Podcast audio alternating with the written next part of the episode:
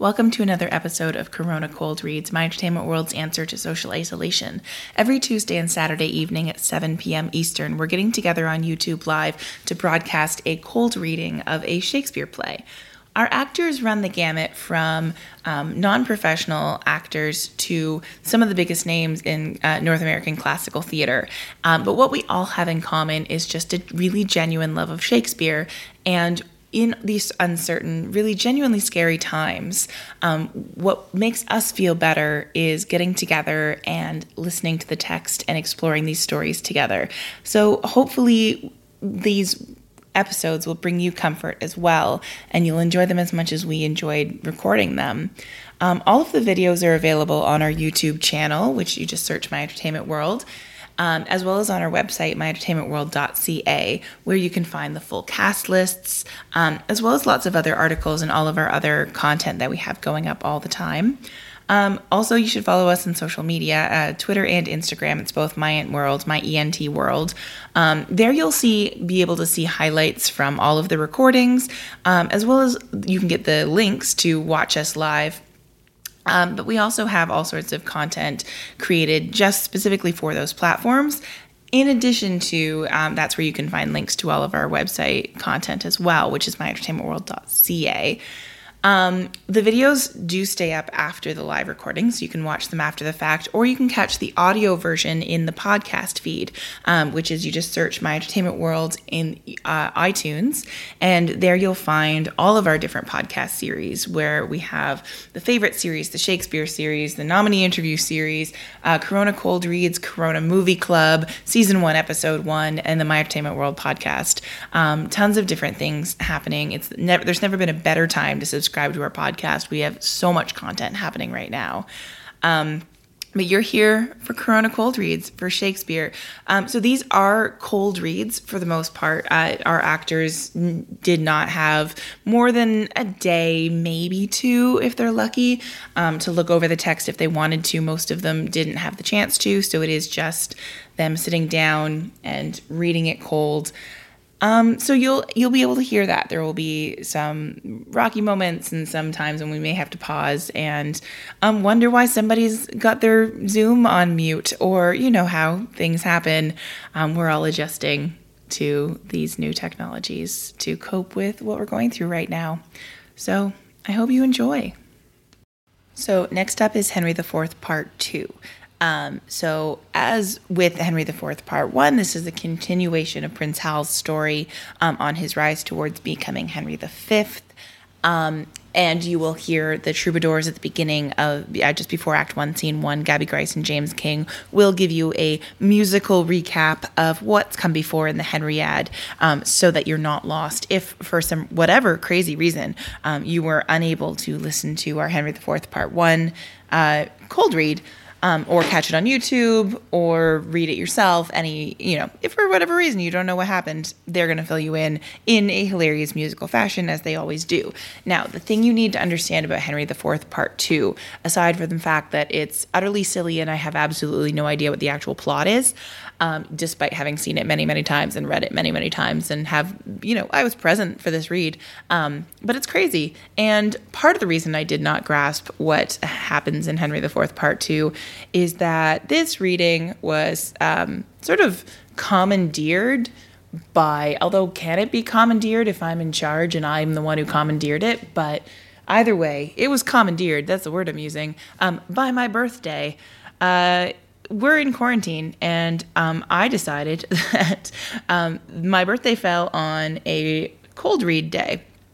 And so instead of trying to organize some sort of other quarantine celebration, I decided to just turn Corona Cold Reads into my birthday celebration. So, what I decided to do was throw open the doors of casting to anyone I could possibly think of. I invited so many people who are completely non Shakespeare people and would never have dreamed of participating in a cold read, except that it was my birthday. So we have my brother, we have my friend from when I was four years old, we have my best friend who is an accountant, we have all sorts of people who are not professional actors, and then we have a few professional actors, as we always do, um, and because some of my friends are professional actors. And um, somehow I, I did this partly because when I was doing the casting breakdown for Henry IV Part 2 in the first place, I noticed that there are 47 speaking roles, which is insane.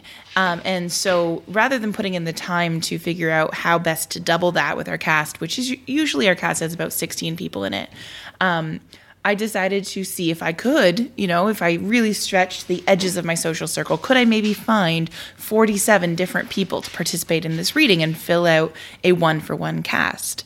Um, and then I underestimated how bored people are in quarantine and therefore how willing they are to agree to things that they might not otherwise agree to. And somehow we ended up with a cast of 89 people myself not included. I of course read always always read the stage directions so on this 90 person Zoom, um, I realized that we were going to have to break up the characters a little bit um, in order to make a cast of 47 characters work for 89 players.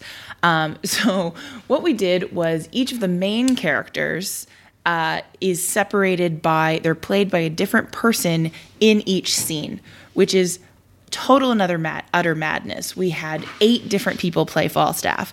Um, we had, I think, four Henry IV and then a Henry V, who is the same character, but he changed his names partway through because he, uh, spoiler alert, becomes king. Um, so what we tried to do it's very confusing so what i did while reading along was i introduced who was playing the part at each person's entrance. So I will say, you know, enter Falstaff number five, played by Steve Fisher, for example. I don't remember off the top of my head if Falstaff number five is indeed played by Steve Fisher, but just as an example. Um, so that you can hear, um, you at least know who you're getting. Um, it will be a little bit difficult to follow the voices if that's how you listen to these. You try and remember who, whose voice is who.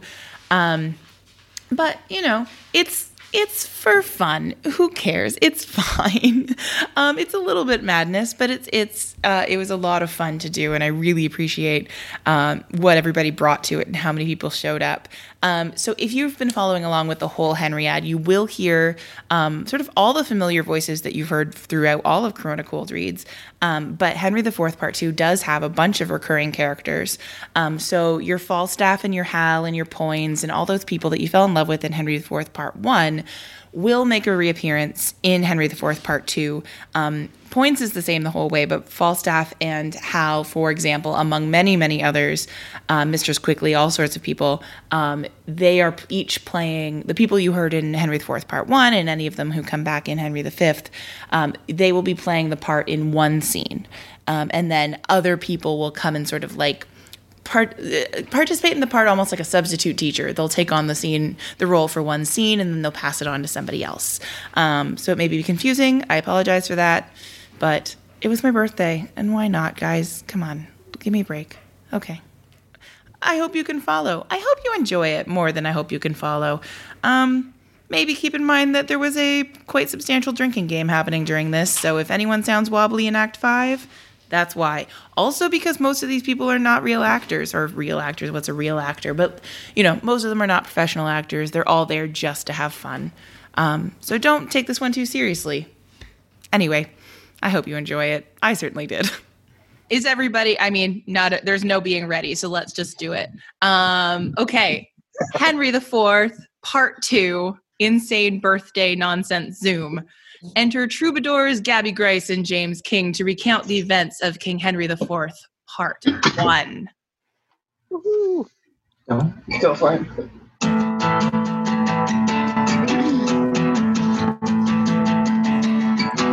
So Henry is the king now, and everyone's at war. Young Hotspur is impressive, and Hal is drunk with whores. He spends his time with Falstaff, committing heinous pranks. Apparently, it's all an act. He's not a total wank. That's what my dates say. Now, Hotspur's got an ego, he's pissing off the king. His family wants what's owed to them, respect and lands and things. Oh, and Hal and Falstaff are still messing around. The Percy and Welsh witches have landed on a plot. They're gonna stage a mutiny. Give Gold Hotspur a shot. And scared the king will find out. And sure their plan will rock. Lady Mortimer sings Rhiannon. well, she is a Welsh witch. And Lady Percy's breaking cocks. Hal gets word of treason, goes to his dad at once. They both bury the hatchet, they'll eat Hotspur for lunch. Oh, and uh, Falstaff is still cheap and still full of shit. Right. Oh, Hotspur's friends are bailing, like an invite to his show. But he won't let that stop him. Do you think he's high on blow? Yeah, what is his childhood trauma? The king offers to make up. Douglas now appears. Hal killed Hotspur! And Falstaff was near. Classic Falstaff. So that's how we left it, but that was just part one. The battle might be over, but the war is not yet won.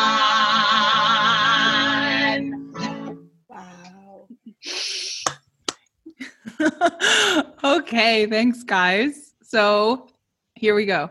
Prologue. Warkworth before the castle. Enter rumor. Cherith Summers and Scott Bedard. Open your ears, for which of you will stop the vent of hearing when loud rumour speaks? I from the Orient to the dripping West, making the wind my post horse, still unfold. The acts commenced on this ball of earth, upon my tongue's continual slanders ride, the which in every language I pronounce, stuffing the ears of men with false reports. I speak of peace, while convert enmity, under the smile of safety wins the world. And who but rumour, who but only I, make fearful musters and prepared defence, whiles the big year, swollen with some other grief, is thought with child by the stern tyrant war. And no such matter, rumour is a pipe, blown by surmises, jealousies, conjectures, and of so easy and so plain a stop that the blunt monster with uncounted heads, the still discordant wavering multitude, can play upon it. But what need I thus, my well known body to anatomize among my household? Why is rumour here?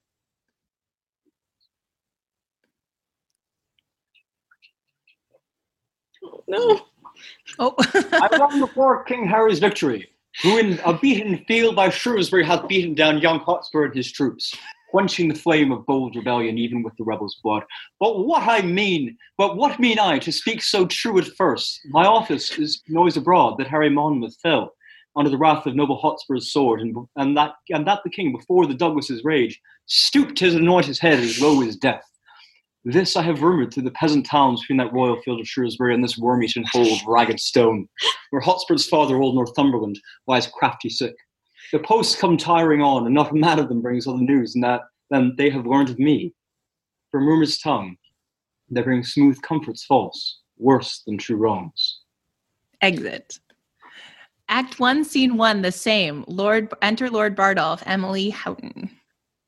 Who keeps the gate here, ho? The porter, Diana McAvoy, opens the gate. Where is the Earl? What shall I say you are? Tell thou the Earl that Lord Bardolph doth attend him here. His lordship is walketh forth into the orchard. Please it your honour, knock but at the gate, and he himself wilt answer. Enter Northumberland, Shaylin McFall. Here comes the Earl. Exit porter. What news, Lord Bardolph? Every minute now should be the father of some stratagem. The times are wild. Contention, like a horse full of high feeding, madly hath broke loose and bears down all before him. Noble Earl, I bring you certain news from Shrewsbury. Good, and God will. As good as heart can wish, the king is almost wounded to the death, and, in the fortune of my lord your son, Prince Harry slain outright, and both the Blunts killed by the hand of Douglas.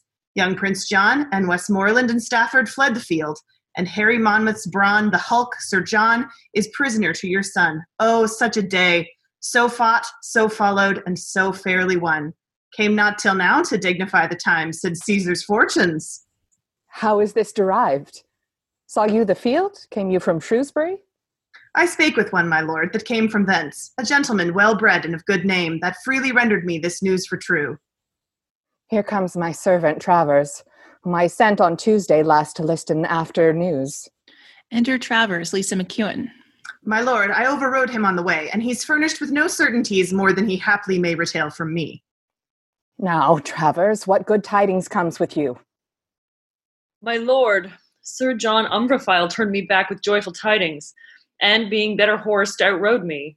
After him came spurring hearted gentleman, almost forspent with speed, that stopped by me to breathe his bloodied horse. He asked the way to Chester, and of him I did demand what news from Shrewsbury. He told me that young that rebellion had bad luck, and that young Harry Percy's spur was cold.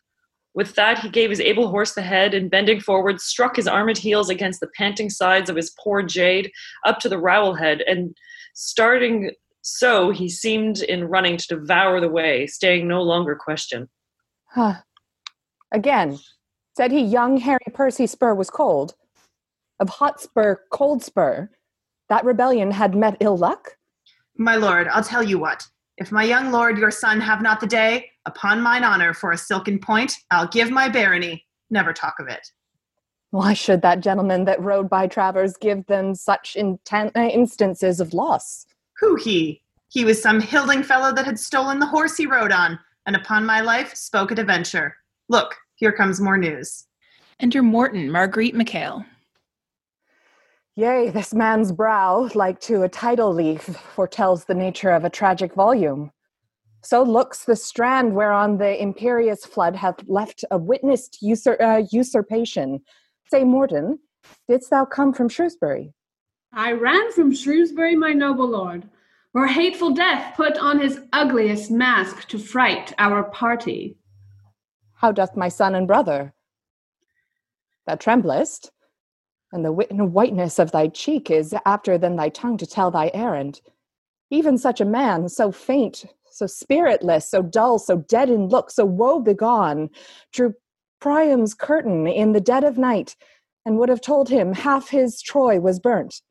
But Priam found the fire ere he his tongue, and I my Percy's death ere thou reports it. This thou wouldst say, your son did thus and thus, your brother thus, so fought the noble Douglas, stopping my greedy ear with their bold deeds. But in the end, to stop my ear indeed, thou hast a sigh to blow away this fra- praise, ending with brother, son, and all are dead. Douglas is living, and your brother yet. But for my lord, your son. Why, he is dead. See what a ready tongue suspicion hath. He that but fears the thing he would not know hath by instinct knowledge from others' eyes that what he feared is chanced. Yet speak, Morton. Tell thou an earl his div- uh, divination lies, and I will take it as a sweet disgrace and make thee rich for doing me such wrong. You are too great to be by me gainsaid. Your spirit is too true, your fears too certain. Yet for all this, say not that Percy's dead. I see a strange confession in thine eye. Thou shakest thy head and holdst in fear or sin to speak a truth. If he be slain, say so. The tongue offends not that reports his death, and he doth sin that doth belie the dead. No, not he which says the dead is not alive. Yet the first bringer of unwelcome news hath but a losing office, and his tongue sh- sounds ever after as a sullen bell remembered, tolling a departing friend. I cannot think, my lord, your son is dead. I am sorry, I should force you to believe that which I would to God I had not seen. But these mine eyes saw him in bloody state, rendering faint Quintance wearied and out breath, to Harry Monmouth, whose swift wrath beat down the never daunted Percy to the earth, from whence with life he never more sprung up. In few, his death, whose spirit lent a fire even to the dullest peasant in his camp, being bruited once, took fire and heat away from the best tempered courage in his troops, for from his mettle was his party stilled which once in him abated, all the rest turned on themselves like dull and heavy lead. And as the thing that's heavy in itself, upon enforcement, flies with great greatest speed, so did our men, heavy in Hotspur's loss, lend to this weight such lightness with their fear that arrows fled not swifter toward their aim than did our soldiers, aiming at their safety, fly from the field. Then was the noble Worcester too soon ta'en prisoner, and that furious Scot, the bloody Douglas, whose well laboring sword had three times slain the appearance of the king, gan veil his stomach and did grace the shame of those that turned their backs. And in this flight, stumbling in fear, was took. The sum of all is that the king hath won, and hath sent out a speedy power to encounter you, my lord, under the conduct of young Lancaster and Westmoreland. This is the news at full. For this I shall have time enough to mourn. In poison there is physic, and these news, having been well, that would have made me sick, being sick, have in some measure made me well. And as the wretch whose fever weakened joints like strengthless hinges buckle under life, impatient of his fits, breaks like a fire out of his keeper's arms, even so my limbs, weakened with grief, being now enraged with grief, are thrice themselves. Hence, therefore, thou nice crutch, a scaly gauntlet now with joints of steel must glove this hand, and hence, thou sickly coif, Thou art a guard too wanton for the head, which princes, fleshed with conquest, aim to hit. Now bind my brows with iron, and approach with raggedst hour that time and spire dare bring to frown upon the enraged Northumberland. Let heaven kiss earth. Now let not nature's hand keep the wild flood confined. Let order die, and let this world no longer be a stage to feed contention in a lingering act, but let one spirit of the firstborn Cain reign in all bosoms, that each heart being set on bloody courses, the rude scene may end, and darkness may be the barrier of the dead. This strained passion doth you wrong, my lord. Sweet Earl, divorce not wisdom from your honor. The lives of all your loving accomplices lean on your health the which, if you give o'er to stormy passion, must perforce decay. You cast the event of war, my noble lord, and summed the account of chance before you said, Let us make head. It was your pre-surmise that in the of blows your son might drop. You knew he walked o'er perils on an edge, more likely to fall in than to get o'er. You were advised his flesh was capable of wounds and scars, and that this for his forward spirit would lift him where most trade of danger ranged. Yet did you say, Go forth? And none of this, though strongly apprehended, could restrain the stiff born action. What hath then befallen, or what hath this bold enterprise brought forth, more than that being which was like to be? We all that are engaged to this loss knew that we ventured on such dangerous seas, that if we wrought our life, 'twas ten to one. And yet we ventured, for the gain proposed, choked the respect of likely peril feared, and since we are our set, venture again. Come, we will all put forth body and goods. Tis more than time. And my most noble lord, I hear for certain, and do speak the truth, the gentle Archbishop of York is up with well appointed powers. He is a man who double surety binds his followers. My lord, your son had only but the corpse, but shadows and the shows of men to fight. For that same word, rebellion, did divide the action of their bodies from their souls. And they did fight with queasiness, constrained, as men drink potions, that their weapons only seemed on our side. But for their spirits and souls, this word, rebellion, it had froze them up as fish are in a, in a pond. But now the bishop turns insurrection to religion supposed sincere and holy in his thoughts, he's followed both with body and with mind, and doth enlarge his rising with the blood of fair King Richard, scraped from Pomfret stones, derives from heaven his quarrel and his cause, tells them he doth bestride a bleeding land, gasping for life under great Bolingbroke, and more and less do flock to follow him. I knew of this before, but to speak truth, this present grief had wiped it from my mind. Go in with me and counsel every man the aptest way for safety and revenge. Get posts and letters and make friends with speed. Never so few and never yet more need.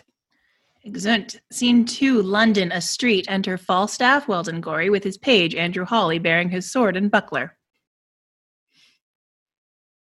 Sirrah, you giant. What says the doctor to my water? He said, sir, the water itself was a good, healthy water, but for the party that owed it, he might have more diseases than he knew for. Men of all sorts take a pride to gird at me. The brain of this foolish compounded clay man is not able to invent anything that tends to laughter, more than I invent or is invented on me. I am not only witty in myself, but the cause that wit is in other men. I do here walk before thee like a sow that hath overwhelmed all her litter but one. If the prince put thee into my service for any other reason than to set me off, why then I have no judgment. Thou, whoreson mandrake, thou art fitter to be worn in my cap than to wait at my heels. Was never manned with an agate till now, but I will inset you neither in gold nor silver, but in vile apparel, and send you back again to your master for a jewel the juvenile, the prince, your master, whose chin is not yet fledged. Oh, I will sooner have a beard grow in the palm of my hand than he shall get one on his cheek. And yet he will not stick to say his face is a face royal. God may finish it when he will. Tis not a hair amiss yet. And he may keep it still at a face royal, for a barber shall never earn sixpence out of it. And yet he'll be crowing as if he had rid a man ever since his father was a bachelor. I may keep his own grace, but he is almost out of mine, I can assure him. What said Master Dumbledon about the satin for my short cloak and my slops? He said, sir, you should procure him better assurance than Bardolph.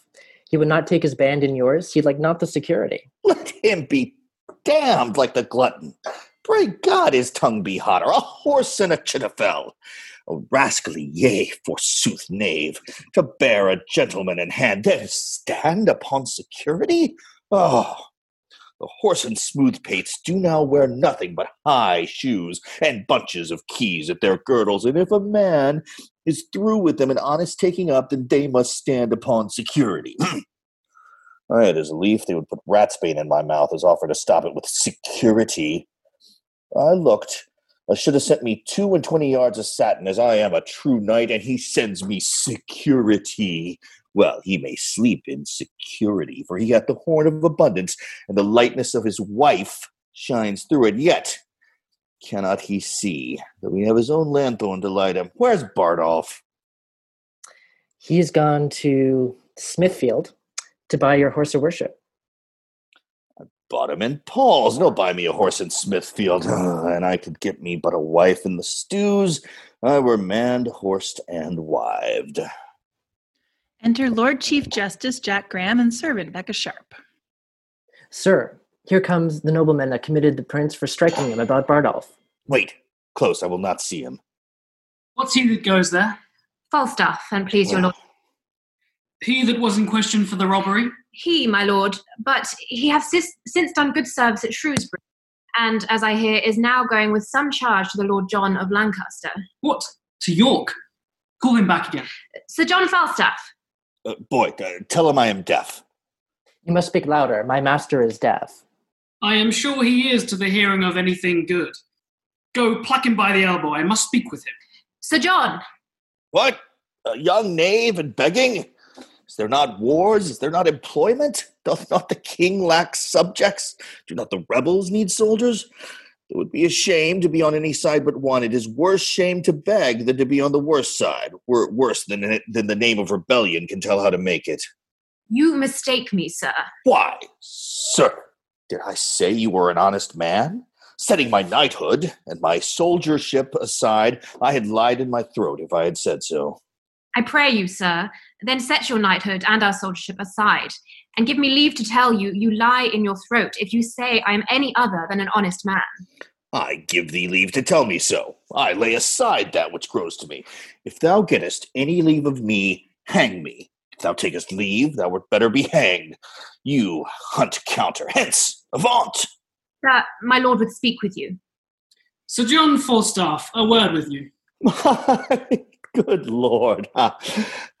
God give your lordship good time of day. I am glad to see your lordship abroad. I heard say your lordship was sick. I hope your lordship goes abroad by advice. Your lordship, though not clean past your youth, hath yet some smack of age in you, some relish of the saltness of time, and I must humbly beseech your lordship to have a reverent care of your health. Sir John, I sent for you before your expedition to Shrewsbury. And please your lordship, I hear his majesty is returned with some discomfort from Wales. I talk not of his majesty. You would not come when I sent for you. Uh, and I hear, moreover, his highness has fallen into the same horse and apoplexy. Well, God amend him? I pray you, let me speak with you. This apoplexy uh, is, as I take it, a kind of lethargy, and please your lordship, a kind of sleeping in the blood, a, a, a horse and tingling. What tell me you me of it? Be it as it is. It hath its original from much grief, from study and perturbation of the brain. I have read the cause of his effects in uh, Galen. Mm, it's a kind of deafness. I think you have fallen into the disease, for you hear not what I say to you. Very well, my lord, very well. Rather, and please you, it is the disease of not listening, the malady of not marking, that I am troubled withal. To punish you by the heels would amend the attention of your ears, and I care not if I do become your physician. I'm as poor as Job, my lord, but not so patient.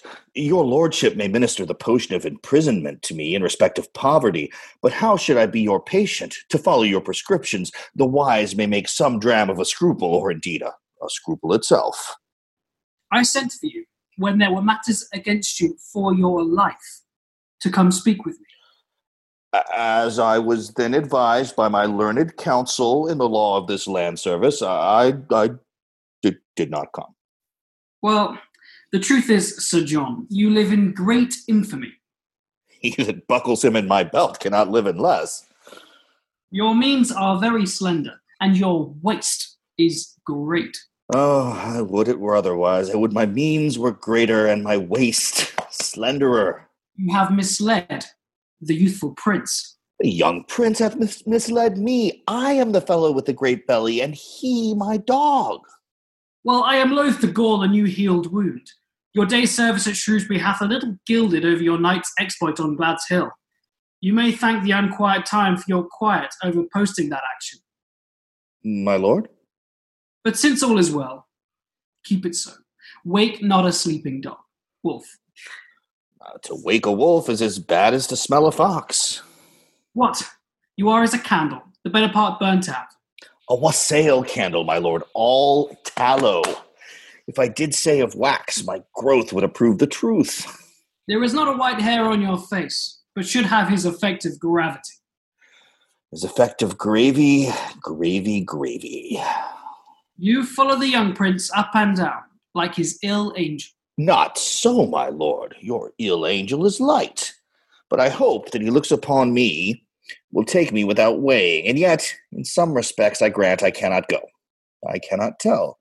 Virtue is of so little regard in these costermonger times that true valor is turned bear-herd. Pregnancy is made a tapster, and hath his quick wit wasted in all given reckonings. All the other gifts appurtenant to man, as the malice of this age shapes them, are not worth a gooseberry. You that are old, consider not the capacities of us that are young. You do measure the heat of your livers with the bitterness of your galls, and we that are in the wayward of our youth, I must confess, are wags too.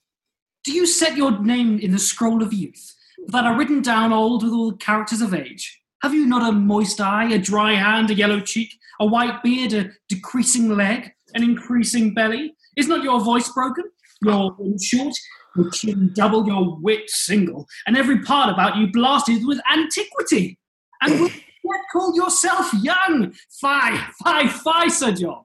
My lord, I was born about three of the clock in the afternoon, with a white head and something around belly. For my voice, I have lost it with hallowing and singing of anthems. To approve my youth further, I will not. The truth is, I'm only old in judgment and understanding. And he that will caper with me for a thousand marks, let him lend me the money and have at it. For the box of the year that the prince gave you, he gave it like a rude prince, and you took it like a sensible lord. I have checked him for it, and the young lion repents. Marry, not in ashes and sackcloth, but in new silk and uh, old sack. Well, God send the prince a better companion. God send the companion a better prince. I cannot rid my hands of him. Well, the king hath severed you in Prince Harry. I hear you are going with Lord John of Lancaster against the Archbishop and the Earl of Northumberland. Yea, I thank your pretty sweet wit for it, but look you pray. All you that kiss my lady peace at home, that our armies join not in a hot day. For, by the Lord, I take but two shirts out with me, and I mean not to sweat extraordinarily. If it be a hot day, and I brandish anything but a bottle, I might never spit white again. There's not a dangerous action can peep out his head, but I am thrust upon it. Ah, well, I cannot last ever. But it was always yet the trick of our English nation, if they have a good thing, to make it too common. If you will needs say that I am an old man, you should give me rest. I would to God my name were not so terrible to the enemy as it is. I were better to be eaten to death with the rust than to be scoured to nothing with perpetual motion. Well, be honest. Be honest, and God bless your ex- expedition. Will your lordship lend me mm, a thousand pound to furnish me forth? Not a penny. Not a. You are too impatient to bear crosses. Fare you well. Commend me to my cousin Westmoreland. Exit Chief Justice and Servant. If I do, fillip me with a three man beetle. Ugh. A man can no more separate separate age and covetousness than it can part young limbs and lechery. But the gout galls the one and the pox pinches the other, and so both the degrees prevent my curses. Boy, Sir, what money is in my purse? seven groats and two pence. I can get no remedy against this consumption of the purse. Borrowing only lingers and lingers it out, but the disease is incurable. Go. Bear this letter to my Lord of Lancaster, this to the Prince, to the Earl of Westmoreland, and this ha, to old Mistress Ursula, whom I have weakly sworn to marry since I perceived the first white hair on my chin. About it. You know, you know where to find me. A pox of this gout, or a gout of this pox. For the one or the other plays the rogue with my great toe. Oh, ah, 'tis no matter if I do halt. I have the wars for my color, and the pension shall seem the more reasonable. A good wit will make use of anything. I will turn diseases to commodity. Exit. Scene three, York, the Archbishop's Palace. Enter Archbishop of York, Miriam Bachman, the Lords Hastings, Hastings, Lynn Farley, Mowbray, David Armstrong, and Barty, Mar- Marty Chidoric. Thus have you heard our cause and known our means. And my most noble friends, I pray you all speak plainly your opinions of our hopes. And first, Lord Marshal, what say you to it? I well allow the occasion of our arms, but gladly would be better satisfied how in, how in our means we should advance ourselves to look with forehead bold and big enough upon the power and puissance of the king. Our present musters grow upon the file to five and twenty thousand men of choice, and our supplies live largely in the hope of great Northumberland, whose bosom burns with an incensed fire of injuries. The question then, Lord Hastings, standeth thus whether our present five and twenty thousand may hold up head without Northumberland. With him we may. Yea, Marry, there's the point. But if without him we be thought too feeble, my judgment is we should not step too far till we had his assistance by the hand. For in a theme so bloody faced as this, conjecture, expectation, and surmise of aids in certain should not be admitted. Tis very true, Lord Bardolph, for indeed it was young Hotspur's case at Shrewsbury. It was, my lord, who lined himself with hope, eating the air on promise of supply, flattering himself in project of a power much smaller than the smallest of his thoughts, and so, with great imagination, proper to madmen, led his powers to death, and winking leaped into destruction. But, by your leave, it never yet did hurt to lay down likelihoods and forms of hope. Yes. If this present quality of war, indeed the instant action, uh, cause on foot lives so in hope, as in an early spring we see the appearing of buds, which to prove fruit, hope gives not so much warrant as despair that frosts will bite them. When we mean to build, we first survey the plot, then draw the model, and when we see the figure of the house, then we rate, then must we rate the cost of the erection, which, if we find outweighs ability, what do we then draw anew the model in fewer offices, or at least desist to build at all? Much more, in this great work, which is almost to pluck a kingdom down and set another up, should we survey the plot of situation and the model, consent upon a sure foundation, question surveyors, found our own estate, how able such a work to undergo to weigh against his opposite, or else we fortify in paper and in figures using the names of men instead of men, like one that draws the model of a house uh, beyond his power to build it, who half through gives o'er and leaves his part created cost, uh, a naked subject to the weeping clouds and waste for churlish winter's tyranny. Grant that our hopes, yet likely of fair birth, should be stillborn, and that we now possess the utmost man of expectation. I think we are a body strong enough, even as we are, to equal with the king. What is the king but five and twenty thousand? To us no more, nay, not so much, Lord Bardolph. For his divisions, as the times do brawl, are in three heads one power against the French, and one against Glendower. Perforce a third must take up us. So is the unfirm king in three divided, and his coffers sound with hollow poverty and emptiness.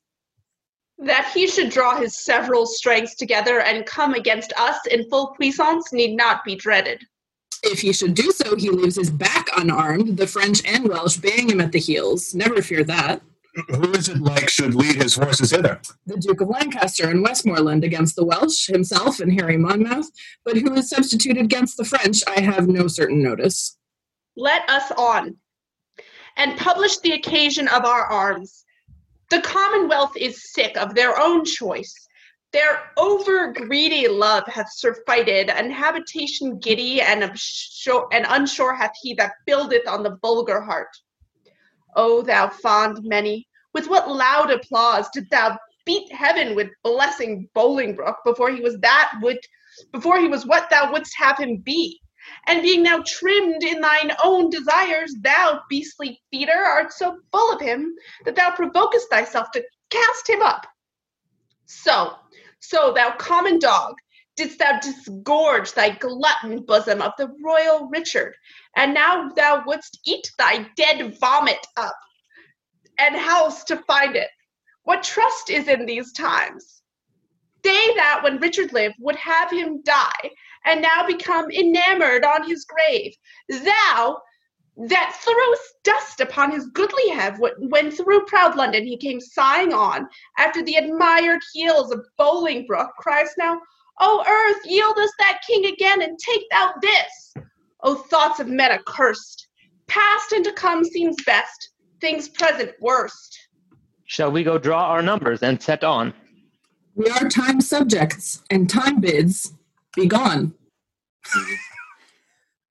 Exeunt. Act 2, Scene 1, London, a street. Enter Mistress quickly, Nicole Falgu, Fang, Zarya Pucknell, and his boy with her, and Snare, Ron Vincent, following. Master Fang, have you entered the action? It is entered.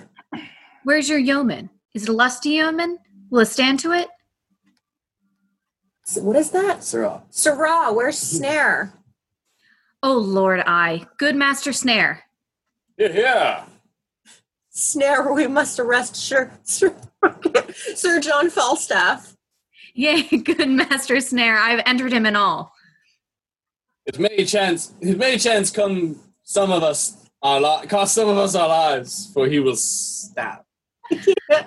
Alas the day. Take heed of him. He stabbed me in mine own house, and that most beastly. In good faith, he cares not what mischief he does.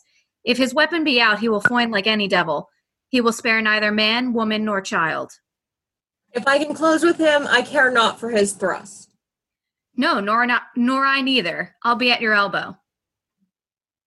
and I but fist him once, and I come but within my vice. I am undone by his going.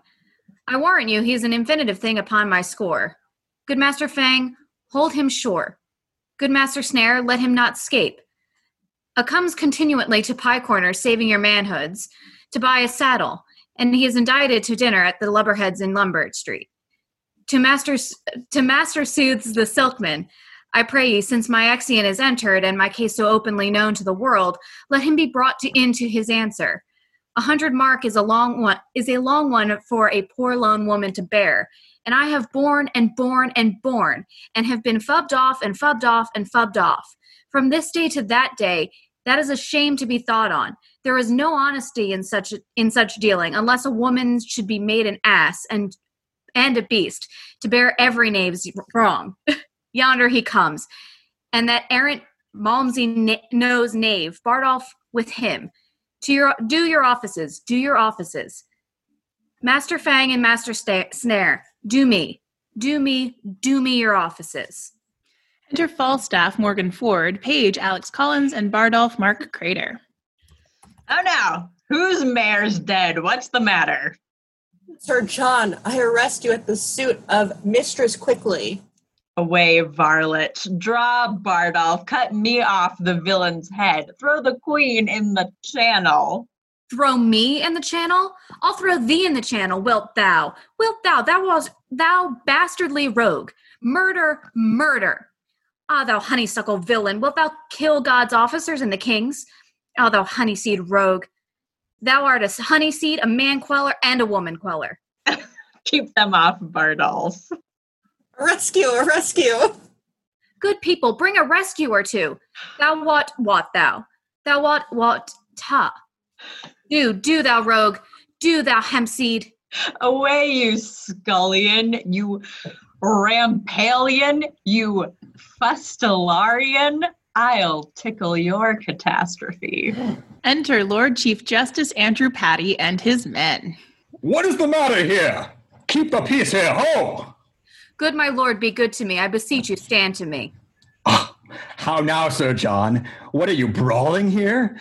Doth this become your place, your time and business? You should have been well on your way to York.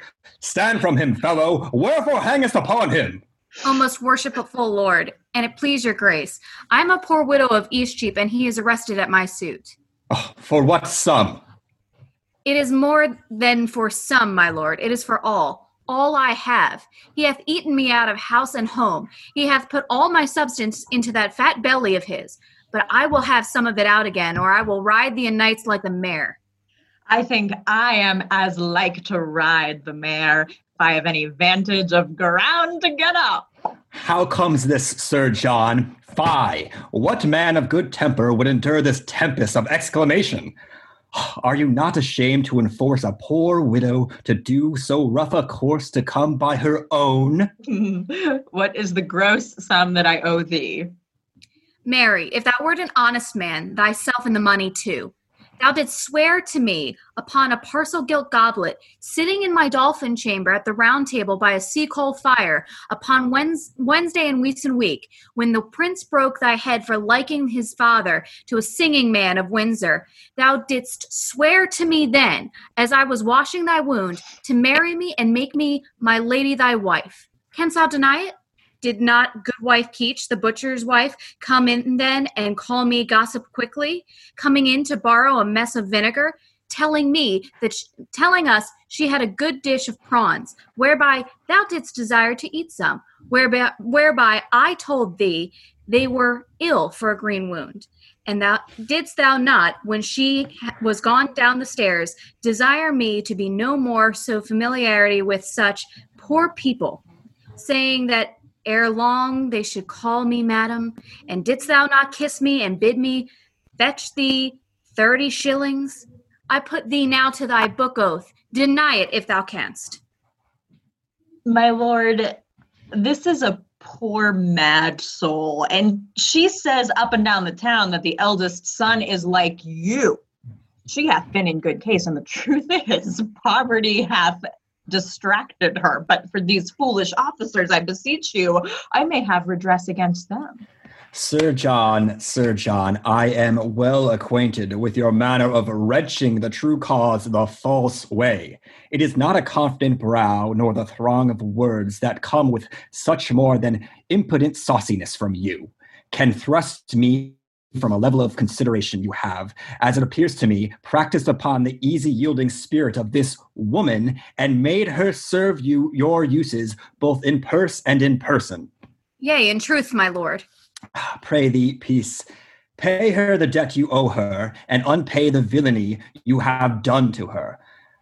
The one may do sterling money, the and the other with current repentance. My lord, I will not undergo this sneap without reply. You call honorable boldness impudent sauciness. If a man will make courtesy and say nothing, he is virtuous. No, my lord, my humble duty remembered. I will not be your mm-hmm. suitor. I say to you, I do desire deliverance from these officers being upon hasty employment in the king's affairs. You speak as having power to do wrong, but answer in the effect of your reputation and satisfy this poor woman. Um, their hostess. Enter Gower, Lita Brillman. Oh, now, Master Gower, what news? The king, my lord, and Harry, Prince of Wales, are near at hand, the rest of the paper tells. As I am a gentleman.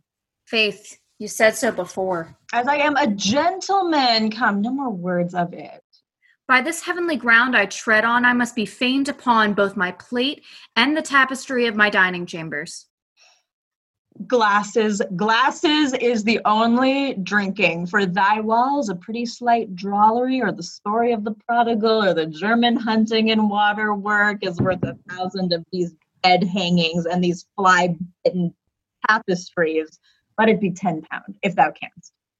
Come, and twere not for thy humors. There's not a better wench in England. Go wash thy face and draw the action. Oh, come, thou must not be in this humor with me. Dost not know me? Come, come, I know thou wast set on to this.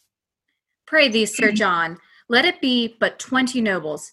If faith I am loath to pawn my plate, so God save me. La. Let it alone. I'll make another shift. You will be a fool still. Well, you shall have it, though I pawn my gown. I hope you'll come to supper. You'll pay me altogether? Will I live? Go with her, with her. Hook on, hook on. Will you have Daltier meet you at supper? No more words. Let's have her. Enter Miss exit Mistress Mistress quickly part off officers and boy. I have heard better news. What's the news, my lord? Ah, where lay the king last night? At Basingstoke, my lord. I hope, my lord, all's well. What is the news, my lord? Come all his forces back? No, 1500 foot, 500 horse are marched up to my lord of Lancaster against Northumberland and the archbishop. Comes the king back from Wales, my noble lord? Ah, you shall have letters of me presently. Come, go along with me, good Master Gower. My lord! What's the matter? Master Gower, shall I entreat you with me to dinner? I must wait upon my good lord here. I thank you, good Sir John. Sir John, you loiter here too long. Uh, being you are, uh, being you are to take soldiers up in the counties as you go. Will you sup with me, Master Gower? What foolish master taught you these manners, Sir John? Master Gower, if they become me not, he was a fool that taught them me. This is the right fencing grace, my lord, tat for tat, and so part fair. Oh, now the Lord lighten me. Thou art a great fool. Excellent. Okay, so I've had a request for a pause for drink refresh. Is that a real thing, or does everyone would rather everyone keep would everyone rather keep going? I swear I'm not even drinking. Just like can't speak English. Thoughts, feelings. Oh my God, Laura, your costume. Uh, I mean, I'm, I'm barely drinking. I don't know. okay. Yeah, Anyone other than Andrew Patty want to Okay. chime in? So I mean, I don't know. I, Keep going. I think we should keep going. Okay, let's just keep going. Sorry, Tasha, that was your request. Okay. Laura, I love your glasses. All right. Scene two, London, another street. Enter Prince Henry, Moke Molly, and Poins, Laura Hubbard. Before God, I am exceeding weary. Does it come to that? I thought weariness durst not have attached one of so high blood. Faith, it does me, though it discolors the complexion of my greatness to acknowledge it. Doth it not show vilely in me to desire small beer? Why? A prince should not be so loosely studied as to remember so weak a composition. Belike then my appetite was not princely got, for by my, th- my by my troth, I do now remember the poor creature. Small beer. But indeed, these humble considerations make me out of love with my greatness. What a disgrace is it to me to remember thy name, or to know thy face tomorrow, or to take note how many pair of silk stockings thou hast, these, these, and those that were thy peach colored ones, or to bear the inventory of thy shirts as one for super, su- superfluity and another for use. But that the tennis court keeper knows better than I, for it is a low ebb of linen with thee when thou keepest not racket there, as thou hast not done a great while. Because the rest of thy low countries have made a shift to eat up thy Holland. And God knows whether those that bawl out the ruins of thy linen shall inherit his kingdom. But the midwives say the children are not in the fault, whereupon the world increases and kindreds are mightily strengthened. How ill it follows after you have labored so hard, how you should talk so idly. Tell me, how many good young princes would do so with their fathers being so sick as yours is at the time? Shall I tell thee one thing, Poins? Yes, faith, and uh, let it be an excellent good thing. It shall serve among wits of no higher breeding than thine. Go to. I stand the push of your one thing that you will tell. Marry, I tell thee, it is not meet that I should be sad. Now my father is sick.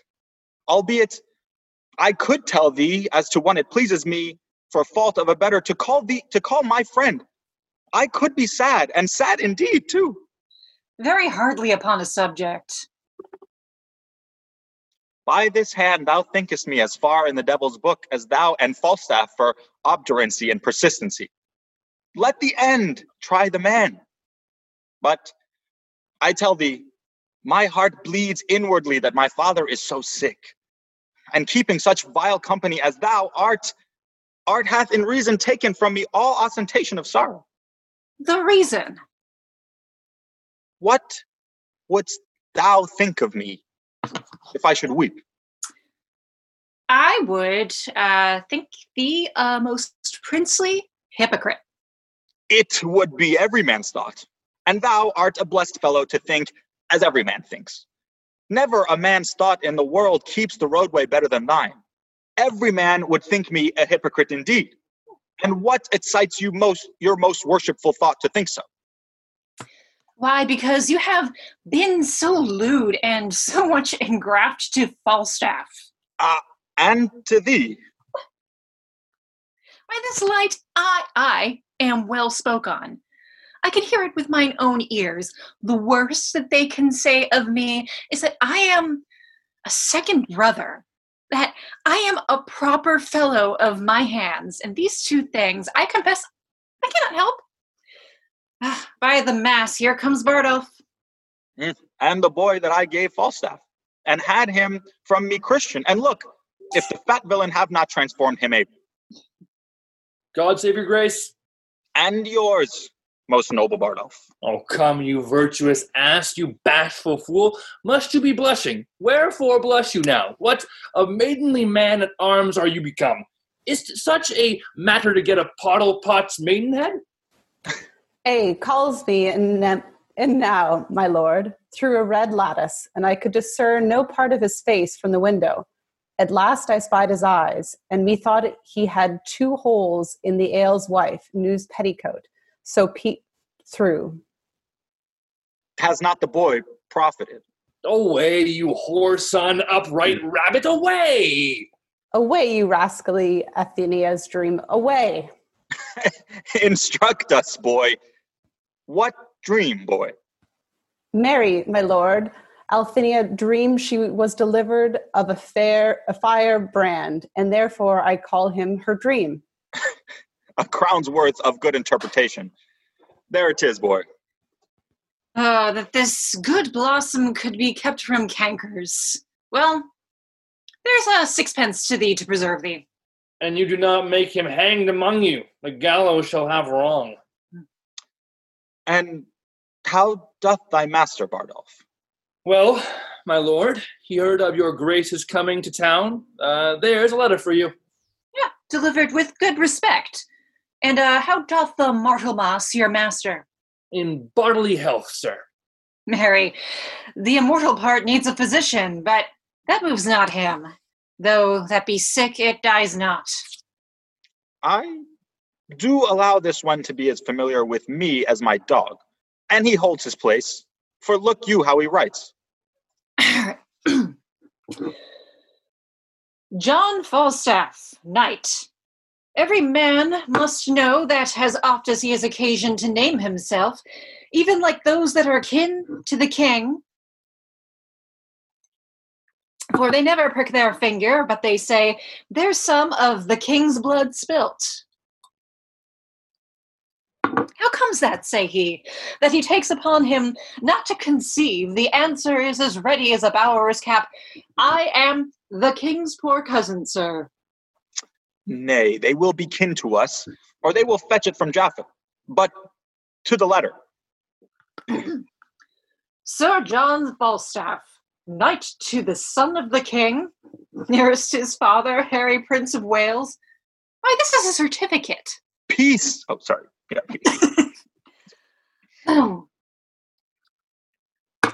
I will imitate the honorable Romans in brevity. He sure means brevity and breath, short winded.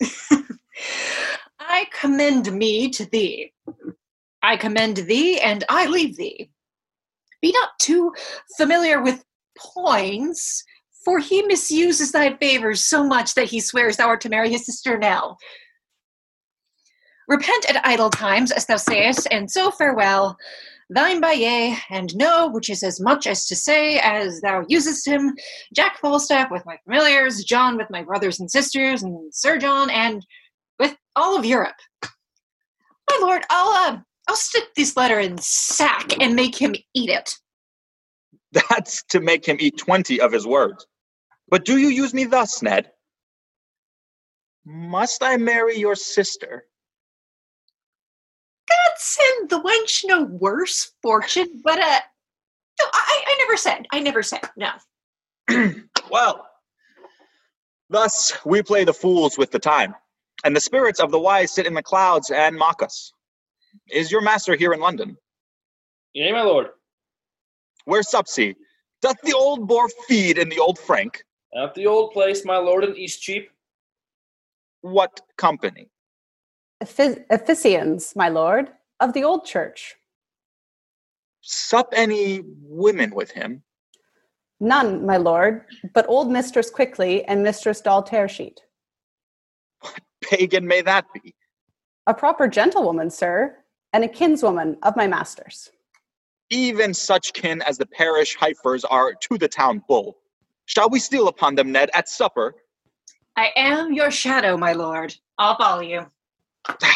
Sirrah, you boy and Bardolph, no word to your master that I am yet come to town. There's for your silence. I have no tongue. And for mine, sir, I will govern it. Fare you well. Go. Exit Bardolph and Page. This Doll Tearsheet should be some road. I warrant you, as common as the way between St. Albans and London. How might we see Falstaff bestow himself tonight in his true colors and not ourselves be seen? Put on two leather jerkins and aprons, and wait upon him at his table as drawers. Hmm. From a god to a bull, a heavy dissension. it was Jove's case. From a prince to apprentice, a low transformation. That shall be mine. For in everything the purpose must weigh with the folly. Follow me, Ned. Exeunt. Scene three, Warkworth, before the castle. Enter Northumberland, Brian Balduzzi, Lady Northumberland, Hilary Wardinger, and Lady Percy, Loren Hereda.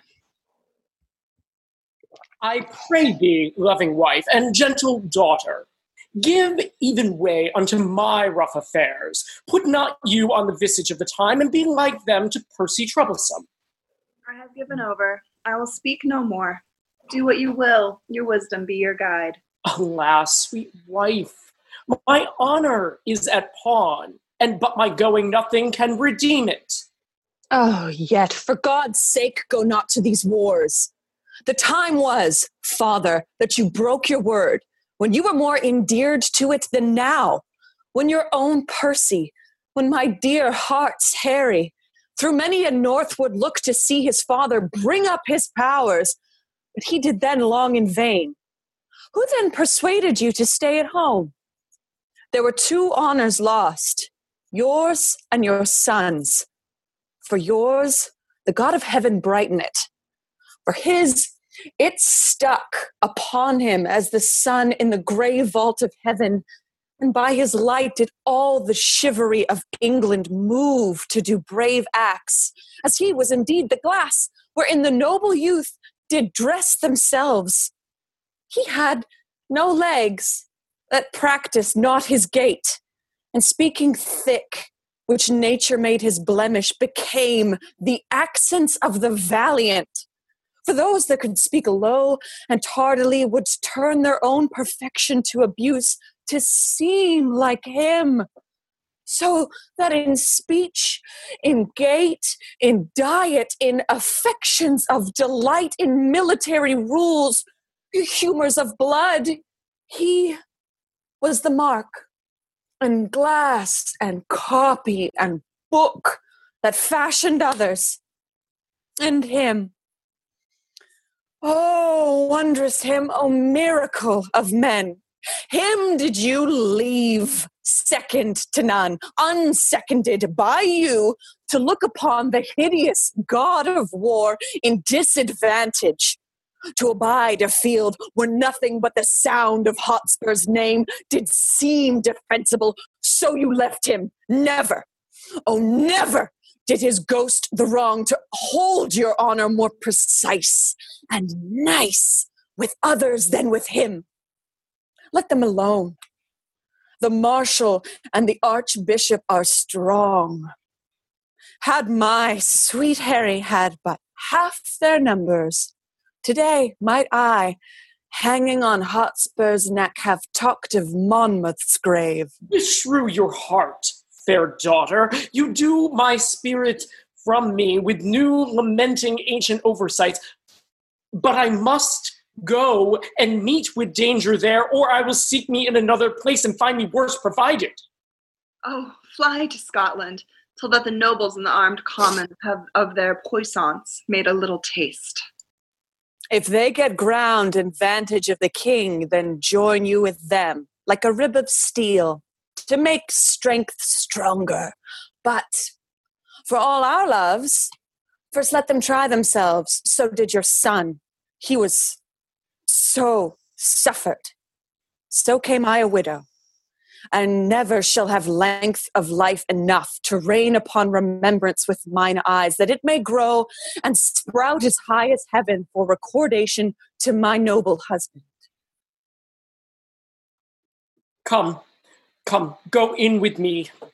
Just with my mind as with the tide swelled up and with his height, that makes a still stand running neither way. Fain would I go to meet the archbishop, but many thousand reasons hold me back. I will resolve for Scotland. There am I till time and vantage create my company. Exeunt. Scene four, London, the Boar's Head Tavern in Eastcheap. Enter two drawers. What the devil hast thou brought there? Apple Johns? Thou knowest Sir John cannot endure an apple John. As thou sayest true. The prince once set a dish of apple johns before him, and told him there were five more Sir Johns, and putting off his hat, said, I will now take my leave of these six dry, round, old, withered knights. It angered him to the heart that he hath forgot that. Why then cover and set them down, and see if thou canst find out Sneak's noise. Mistress Tearsheet would fain hear some music. Dispatch! The room where they're supped is, is too hot. They'll come in straight. Sirrah, here will be the prince and Master Poins and I, and they will put on two of our jerkins and aprons, and Sir John must not know of it. Bardolph hath brought word. By the mass, here will be old Utis. It will be an excellent stratagem. I'll see if I can find out Sneak. Exit. Enter Mistress Quickly, Ruth Goodwin, Doll Tearsheet, and Van Leeuwen. Thy faith, sweetheart, methinks you are in an excellent good temporality. Your pulsage beats as extraordinarily as heart would desire, and your color, I warrant you, is as red as any rose. In good truth, la. But I faith you have drunk too much canaries, and that's a marvelous searching wine. And it perfumes the blood ere one can say, What's this? How do you now? Better than I was.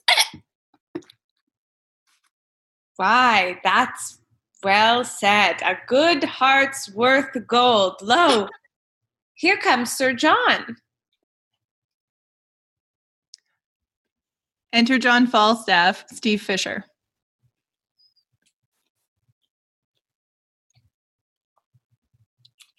Or maybe he doesn't enter. Oh no, I'm here. oh, and I'm singing. when Arthur first in court, empty the Jordan, Exit first drawer. and was a worthy king. How now, Mistress Doll? Sick of a calm, yeah, good faith. So is all her sect, and they be once in a calm, they are sick. You muddy rascal. Is that all the comfort you give me? You make fat rascals, Mistress Doll. I make them. Gluttony and diseases make them. I make them not. If the cook helped to make the gluttony, you help to make the diseases. Doll, we catch of you. Doll, grant that, my poor virtue grant that. Yea, joy, our chains and our jewels. Your brooches, pearls, and ouches. For to serve bravely is to come halting off, you know. To come off the breach with his pike bent bravely, and to surgery bravely, to venture upon the charged chambers bravely. Hang yourself, you muddy conjurer. Hang yourself. By my troth, this is the old fashion. You two never meet, but you oh, fall to some discord. Hey, Steve, I'm saying this. All right, He's drunk. By my troth, this is the old fashion. You two never meet, but fall into some discord. You are both, I good truth, as rumoric as two dry toasts. You cannot one bear with another's confirmities. What's the good year? One must bear, and that must be you. You are the weaker vessel, as they say, the emptier vessel. Can a weak, empty vessel bear such a huge, full hogshead? There's a whole merchant's venture of Bordeaux stuff in him. You have not seen a hulk better stuffed in the hold. Come, I'll be friends with thee, Jack. Thou art going to the wars, and whether I shall ever see thee again or no, there is nobody cares. Re enter first drawer. Sir, ancient pistols below would want to speak with you. Hang him, swaggering rascal! Let him not come hither. It is the foul mouthest rogue in England. If he swagger, let him not come here. No, by my faith, I must live amongst my neighbors. I'll know swaggerers. I am in good name and fame with the very best. Shut the door. There comes no swaggerers here. I have not lived all this while to have swaggering now. Shut the door, I pray you. Mm. dost thou hear, hostess? Pray ye pacify yourself, Sir John. There comes no swaggerers here. Dost thou hear? It is mine, ancient.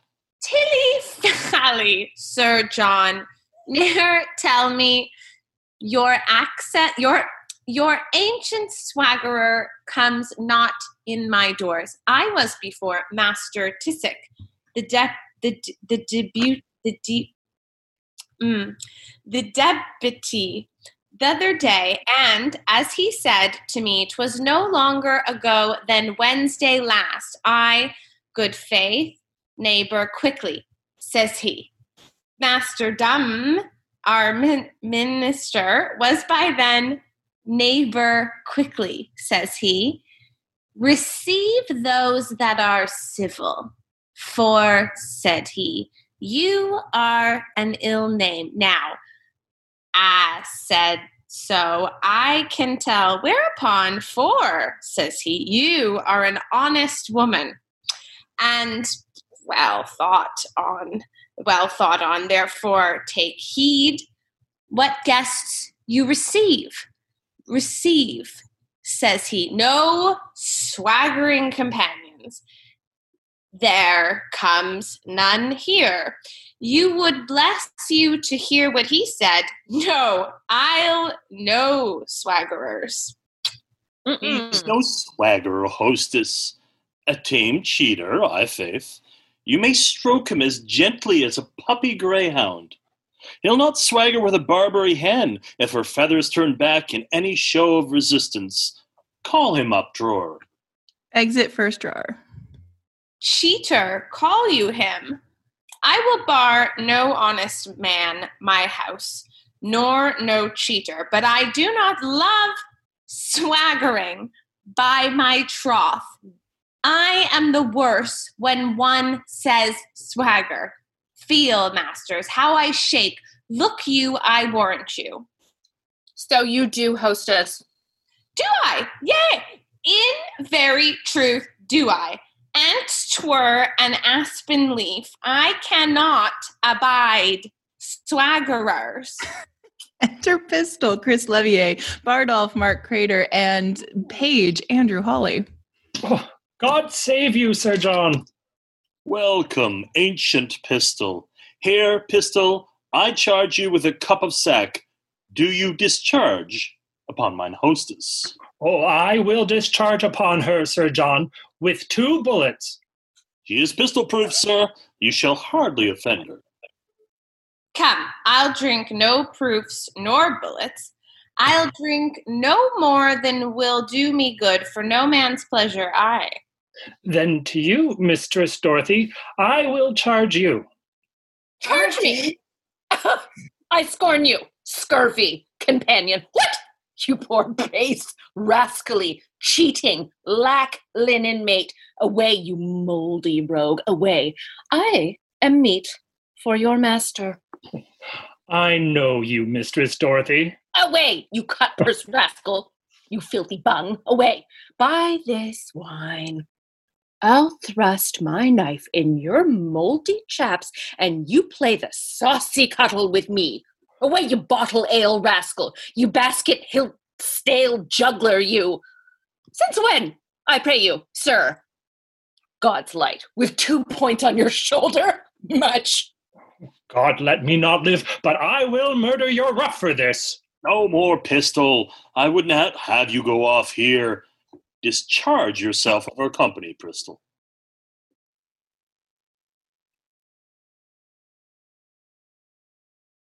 Mistress? is that me no good captain pistol not here sweet captain Captain! Thou abominable damn cheater, art thou not ashamed to be called captain? And captains were of my mind they would truncheon you out for taking their names upon you before you have earned them. You, a captain! Ha! You slave! For what? For for tearing a poor whore's rough in a bawdy house? He, a captain! Hang him, rogue. He lives upon moldy, stewed prunes and dried cakes.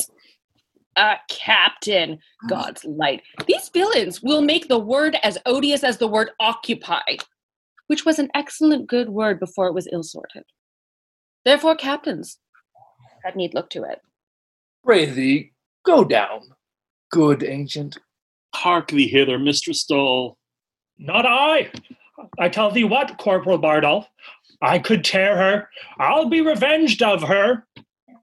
Pray thee, go down. I'll see her damned first to Pluto's damned lake by this hand, to the infernal deep, with Erebus and tortures vile also. Hold hook and line, say I. Down. Down, dogs! Down, faitors! Ha- have we not Hiren here? Captain Peesel, be quiet. Tis very late. I faith, I beseech you now, aggravate your choler. These be good humors indeed. Shall pack horses and hollow pampered jades of Asia, which cannot go but thirty mile a day, compare with Caesars, and with cannibals and Trojan Greeks? Nay, rather damn them with King Cerberus, and let the welkin roar. Shall we fall for fall for, for mm, shall mm, shall we fall foul for toys? By my troth, Captain, these are very bitter words. Begone, good ancient. This will grow to a brawl anon. Die men like dogs, give crowns like pins. Oh, have we not Hiren here? Oh, my word, Captain, there's none such here. What the good year! Do you think I would deny her? For God's sakes, be quiet. Then feed and be fat, my fair Callipolis. Come, give some sack. Si fortune me tormente, separato me contento. Fear we broadsides? No, let the fiend give fire. Give me some sack. And, sweetheart, lie thou there. Laying down his sword. Come we to full points here. And our et ceteras nothing? Pistol, I would be quiet. Sweet knight, I kiss thy neef. What? We have seen the seven stars. For God's sake, thrust him down the stairs. I cannot endure such a fustian rascal. Thrust him downstairs. Know we not Galloway nags? Quiet him down, Bardolph, like a shove groat shilling. Nay, and to do nothing but speak nothing, I shall be nothing here. Come, get you downstairs. What? Shall we have incision? Shall we imbrue? then death rock me asleep, abridge my doleful days. Why, then let grievous, ghastly, gaping wounds untwine the sisters three. Come, Atropos, I say. Here's goodly stuff toward. Give me my rapier, boy! I pray thee, Jack, I pray thee, do not draw. Get you downstairs! Here's a goodly tumult. I'll forswear keeping a house A4. I'll be in these turrets and frights. So, murder I warrant now. Alas, alas, put up your naked weapons. Exeunt Pistol and Bardolph. Coming down. Put up your naked weapons. I pray thee, Jack, be quiet. The rascal's gone. Ah, you whoreson little valiant villain, you. He you not hurt ye the groin. Methought a maid a shrewd thrust at your belly. Re-enter Bardolph, Mark Reader. Have you turned him out of doors? Yea, sir. The rascal's drunk. You have hurt him, sir, in the shoulder. A rascal to brave me. Ah, you sweet little rogue, you. Alas, poor ape, how thou sweatest. Come, let me wipe thy face. Come on, you horse and chops. Oh, rogue, if faith, I love thee. Thou art as valorous as Hector of Troy, worth five of Agamemnon, and ten times better than the nine worthies. Ah, villain. Rascally slave, I will toss the rogue in a blanket.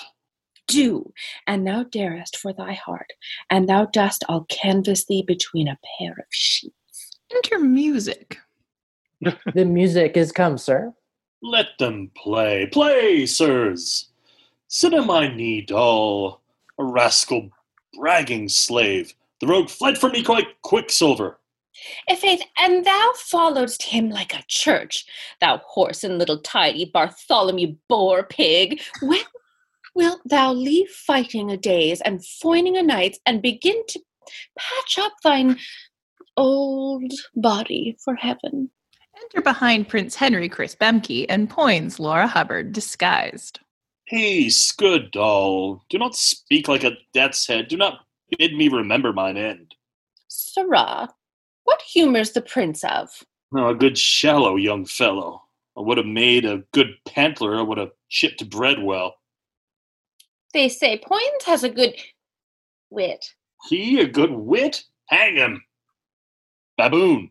His wit's as thick as Tewkesbury mustard. There's no more conceit in him than is in a mallet. Why does the prince love him so then? Because their legs are both of a bigness, and a plays it quite well, and eats conger and fennel, and drinks off candle ends for flapdragons, and rides the wild mare with the boys, and jumps upon joined stools, and swears with a good grace, and wears his boots very smooth. Hmm. Like unto the sign of the leg, and broods no bait with telling of discreet stories. Such other gambol faculties has that show a, a weak mind and an able body, for the which the prince admits him. For the prince himself is such another. The weight of a hair will turn the scales between their avoirdupois.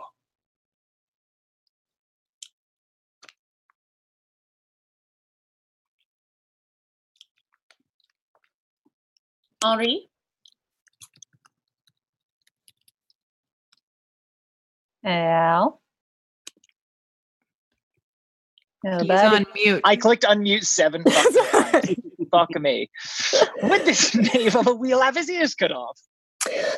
Let's beat him before his whore. Look, whether the widowed elder has not his poll clawed like a parrot. Is it not strange that desire should so many years outlive performance? Kiss me, doll. Saturn and Venus this year in conjunction. What says the almanac to that? Oh, and look, with the fiery Trigon, his man, be not lisping to his master's old tables, his notebook, his counsel keeper. Thou dost give me flattering busses.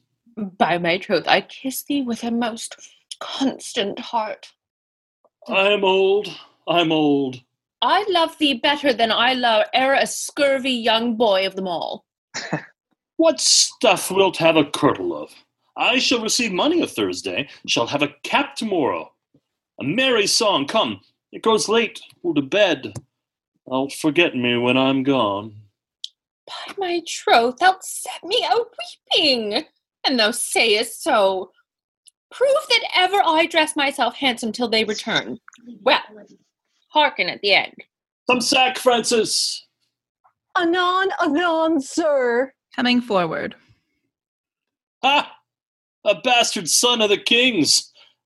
And art thou not Poins' brother? Why, thou globe of sinful continents, what a life dost thou lead? Ah, better than thou. I am a gentleman. Thou art a drawer. Very true, sir, and I come to draw you out by the ears.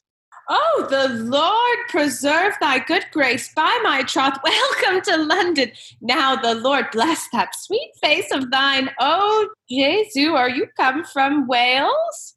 Thou horse unmad compound of majesty, by this light flesh and corrupt blood, thou art welcome. How, you fat fool! I scorn you.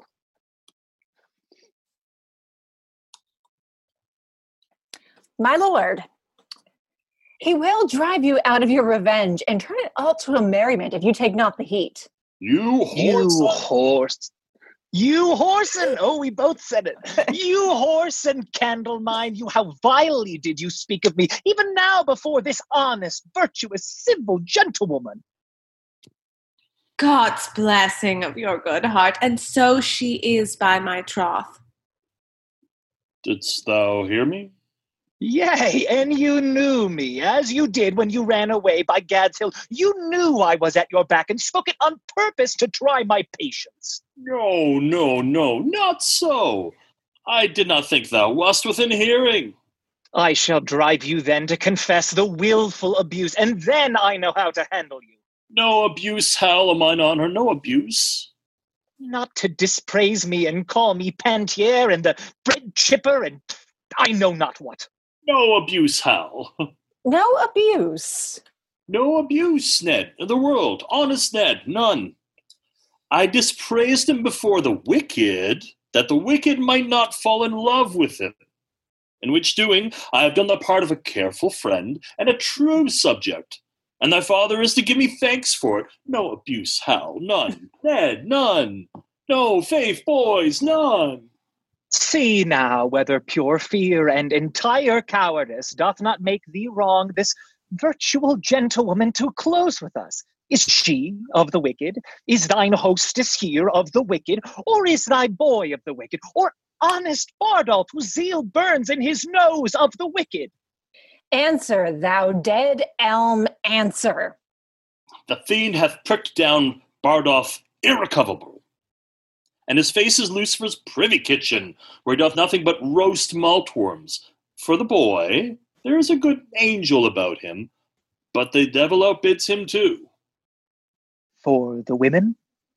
For one of them, she is in hell already, and burns poor souls. For the other, I owe her money, and whether she be damned for that, I know not. No, I warrant you. No, I think thou art not. I think thou art quit for that, Marry. There is another indictment upon thee, for suffering flesh to be eaten in thy house, contrary to the law, for the which I think thou wilt howl. All victura- victuallers do so. What's a joint of mutton or two in a whole Lent? You gentlewoman. What says your grace? His grace says that which his flesh rebels against. Who knocks so loud at the door? Look to the door over there, Francis. Enter Peto, late Lydia Lee. Peto, how now? What news? The king your father is at Westminster, and there are twenty weak and wearied posts come from the north. And as I came along, I met and overtook a dozen captains, bareheaded, sweating, knocking at the taverns, and asking everyone for Sir John Falstaff. Oh, I lost my page. Ah, by heaven, Poins, I feel me much to blame. So idly to profane the precious time when tempest of commotion, like the south born with black vapor, doth begin to melt and drop upon our bare unarmed heads. Give me my sword and cloak. Falstaff, good night.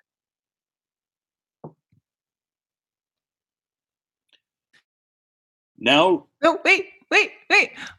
Exeunt Prince Henry, Poins, Peto, and Bardolph. now comes in the sweetest morsel of the night, and we must hence and leave it unpicked. More knocking at the door.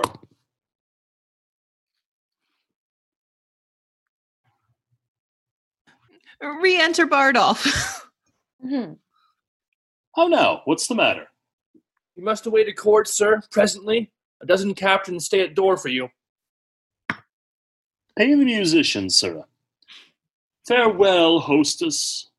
Farewell, doll. You see, my good wenches, how men of merit are sought after. The undeserver may sleep when the man of action is called on. Farewell, good wenches. If I be not sent away post, I will see you again ere I go. I cannot speak. If my heart be not ready to burst. Well, sweet Jack, have a care of thyself. Farewell. Farewell. Exeunt Falstaff and Bardolph.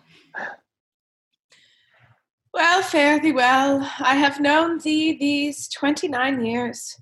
Come peace cod time. That an honester and truer hearted man, well, fare thee well. Mistress Tearsheet! What's the matter? Good Mistress Tearsheet, come to my master. Oh, run, doll, run, run! Good doll, come! He comes blubbered. Uh, yay, will you come, doll? Excellent. Act three, scene one Westminster, the palace. Enter King Henry IV, Robert Skeins, in his nightgown with a page.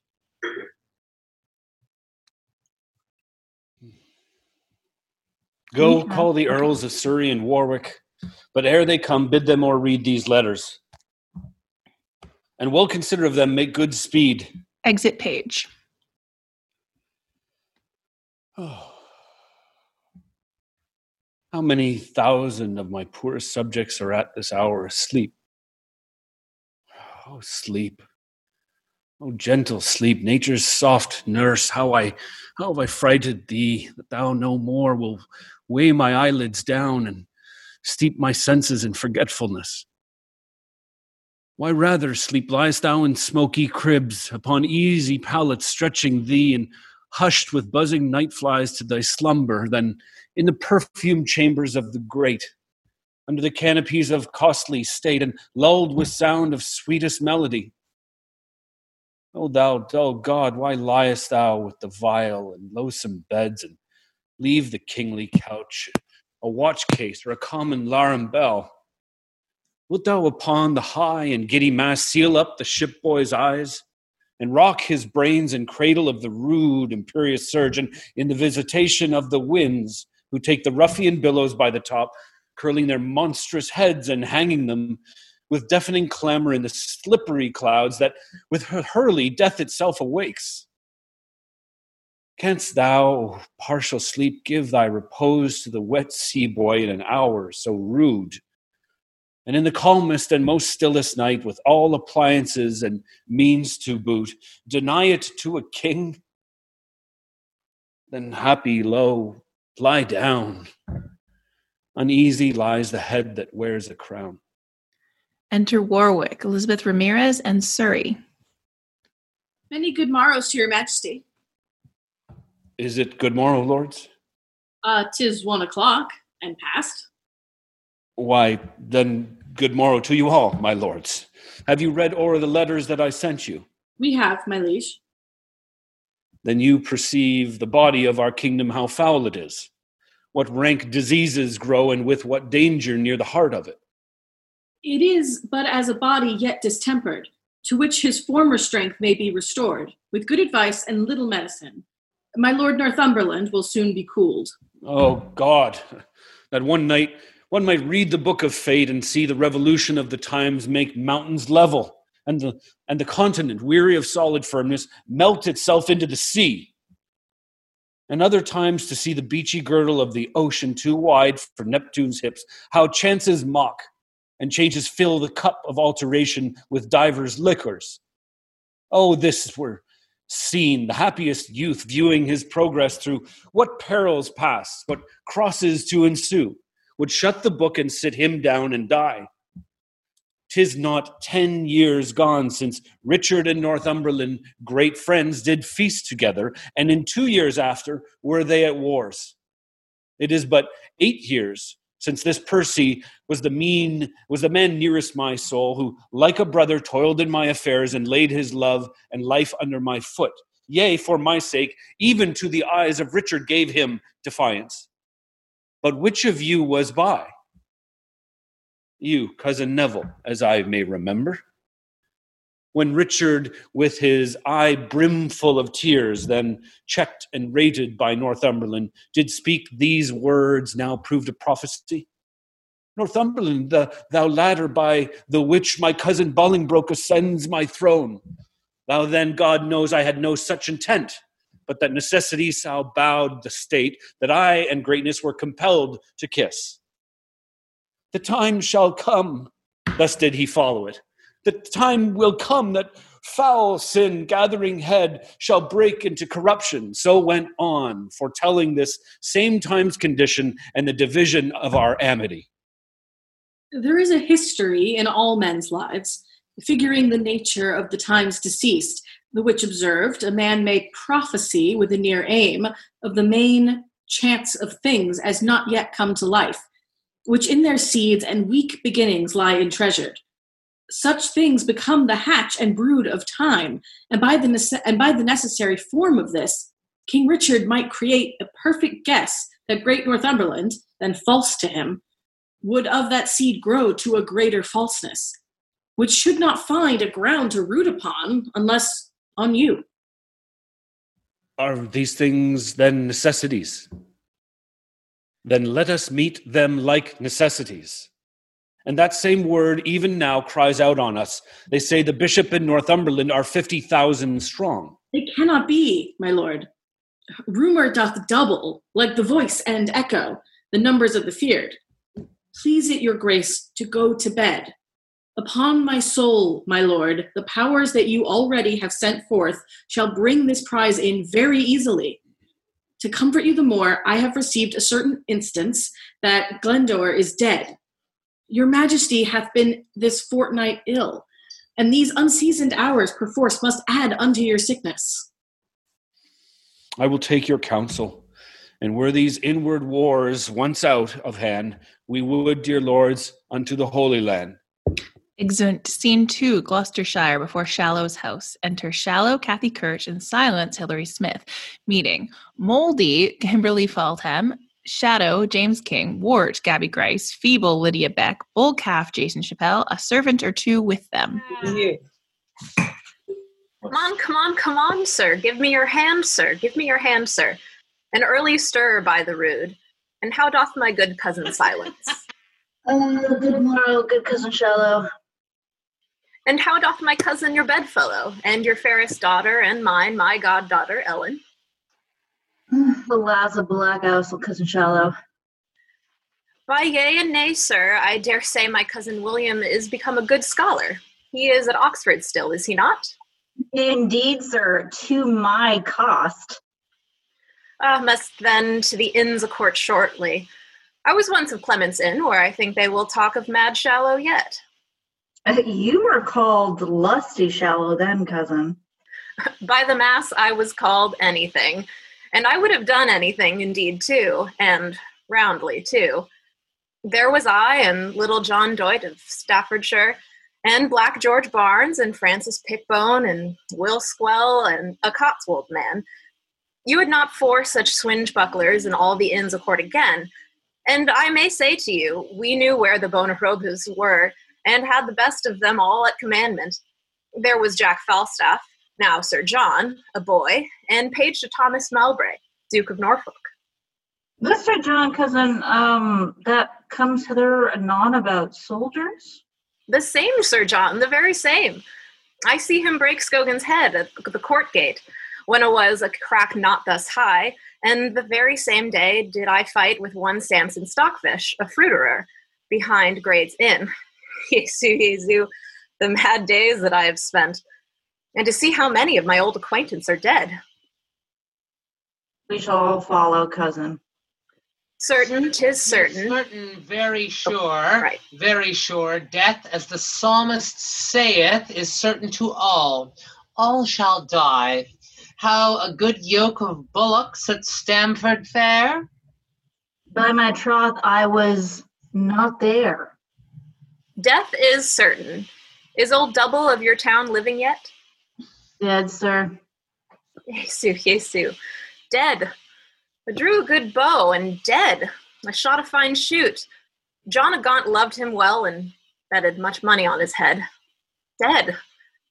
I would have clapped in the cloud a twelve score, and carried you a forehand shaft of fourteen and fourteen and a half, that it would have done a man's heart good to see. How a score of views now? Uh, thereafter as they be, uh, a score of good ewes may be worth ten pounds. And is old Double dead? Uh, here come two of Sir John Falstaff's Falstaff's men, as I think. Enter Bardolph and one with him. Good morrow, honest gentlemen. I beseech you, which is Justice Shallow? I am Robert Shallow, sir, a poor esquire of this county and one of the king's justices of the peace. What is your good pleasure with me? My captain, sir, commends him to you. My captain, Sir John Falstaff, a tall gentleman, uh, by heaven, and a most gallant leader. He greets me well, sir. I knew him a good backsword man. How doth the good knight? May I ask how my lady his wife doth? Sir, pardon. A soldier is better accommodated than with a wife. It is well said in faith, sir, and it is well said indeed too. Better accommodated. It is good. Yea, indeed it is. Good phrases are surely and ever were very commendable.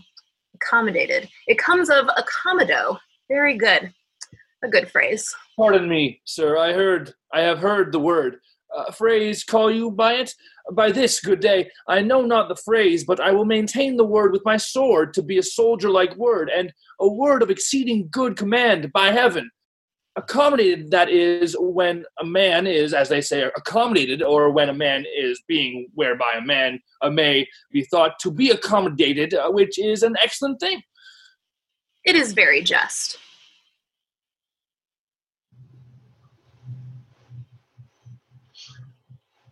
Enter Falstaff, Tom McGee. Look, here comes good Sir John.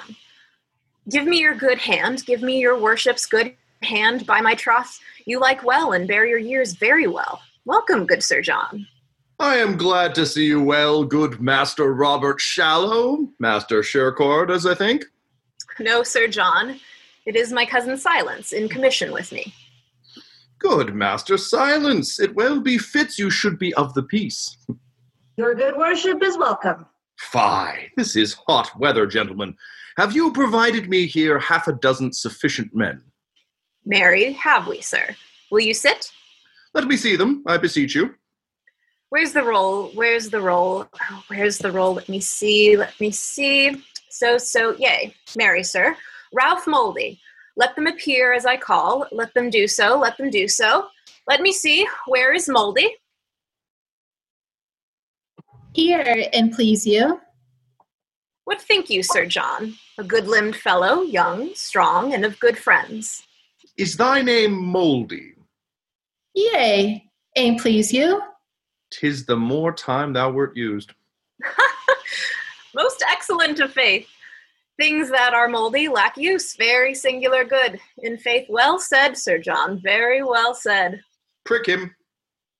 I was pricked well enough before, and you could have let me alone. My old dame will be undone now, for one to do her husbandry and her drudgery. You need not have pricked me. There are other men fitter to go out than I. Go to, peace, Moldy, you shall go. Moldy, it was time you were spent. Bent. Peace, fellow, peace. Stand aside. Know where you are? For the other, Sir John, let me see. Simon Shadow. Yea, Marry, let me have him to sit under. He's like to be a cold soldier. Where's Shadow? Here, sir. Shadow, whose son art thou? Uh, my mother's son, sir. Thy mother's son? Like enough, and thy father's shadow. So the son of the female is the shadow of the male. It is often so indeed, but much of the father's substance. Do you like him, Sir John? A shadow will serve for summer. Prick him, for we have a number of shadows to fill up the muster book. Thomas Wart? Where's he? Here, sir. Thy name Wart? Yea, sir. Thou art a very ragged Wart.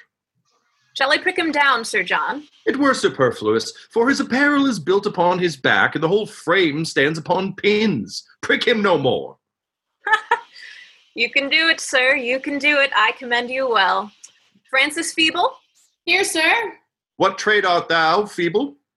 A woman's tailor, sir. Shall I prick him, sir? You may, but if he had been a man's tailor, he'd have pricked you.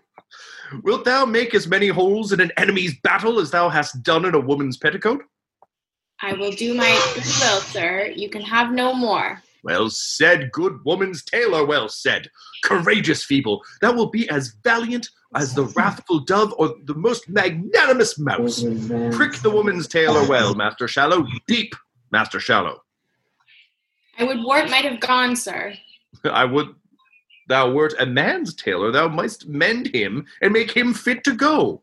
I cannot put him to a private soldier that is the leader of so many thousands. I let that suffice, most forcible feeble. It shall suffice, sir. I am bound for thee, Reverend Feeble. Uh, who is next? Peter Bullcalf of the Green? Yea, Marry, let's see Bullcalf. Here, sir. For God, a likely fellow! Come, prick me Bullcalf till he roar again. Oh, Lord. Good, my Lord Captain. What, dost thou roar before thou art pricked? Oh, Lord, sir, I am a diseased man. What disease hast thou? A hoarse and cold, sir, a cough, sir, which I caught with ringing in the king's affairs upon his coronation day, sir. Come, Thou shalt go to the wars in a gown. We wilt have away thy cold, and I will take such order that my friends shall ring for thee. Is here all? Here is two more called than your number. You must have four, but four here, sir. And so I pray you, go in with me to dinner. Come, I will drink with you, but I cannot tarry dinner. I am glad to see you by my troth, Master Sal. Oh, Shallow. Sir John, do you remember since we lay all night in the windmill in St. George's Field? Oh, no more of that, good Master Shallow. No more of that. 'Twas a merry night. Oh, And is Jane Nightwork still alive? uh, she lives, Master Shallow. She never could away with me. Never, never. She would always say she could not abide Master Shallow. By the mass, I could anger her to the heart. She was then a Bonaroba. Doth she hold her own well? Old, old Master Shallow. Nay, she must be old. She cannot choose but be old. Certain she's old. And had Robin Nightwork by old Nightworks before I came to Clements Inn.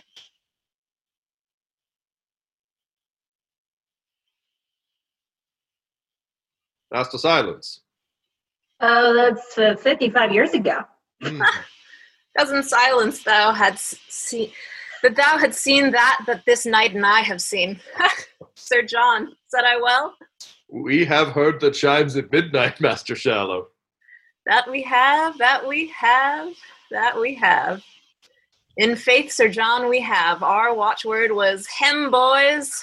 Come, let's to dinner. Come, let's to dinner. Jesus, the days we have seen. Come, come. Exint Falstaff and justices.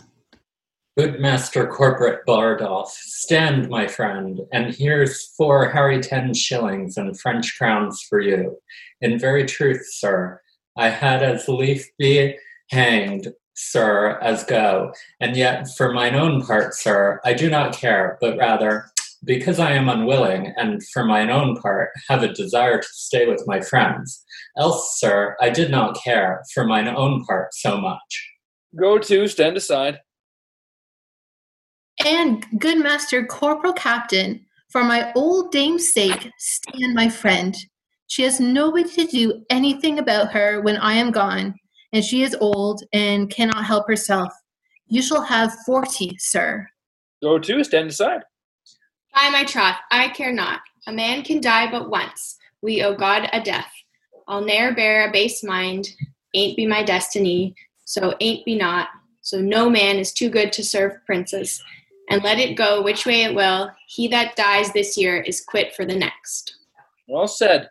Thou art a good fellow. Faith, I'll bear no base mind. Re-enter Falstaff and the justices. Come, sir, which men shall I have?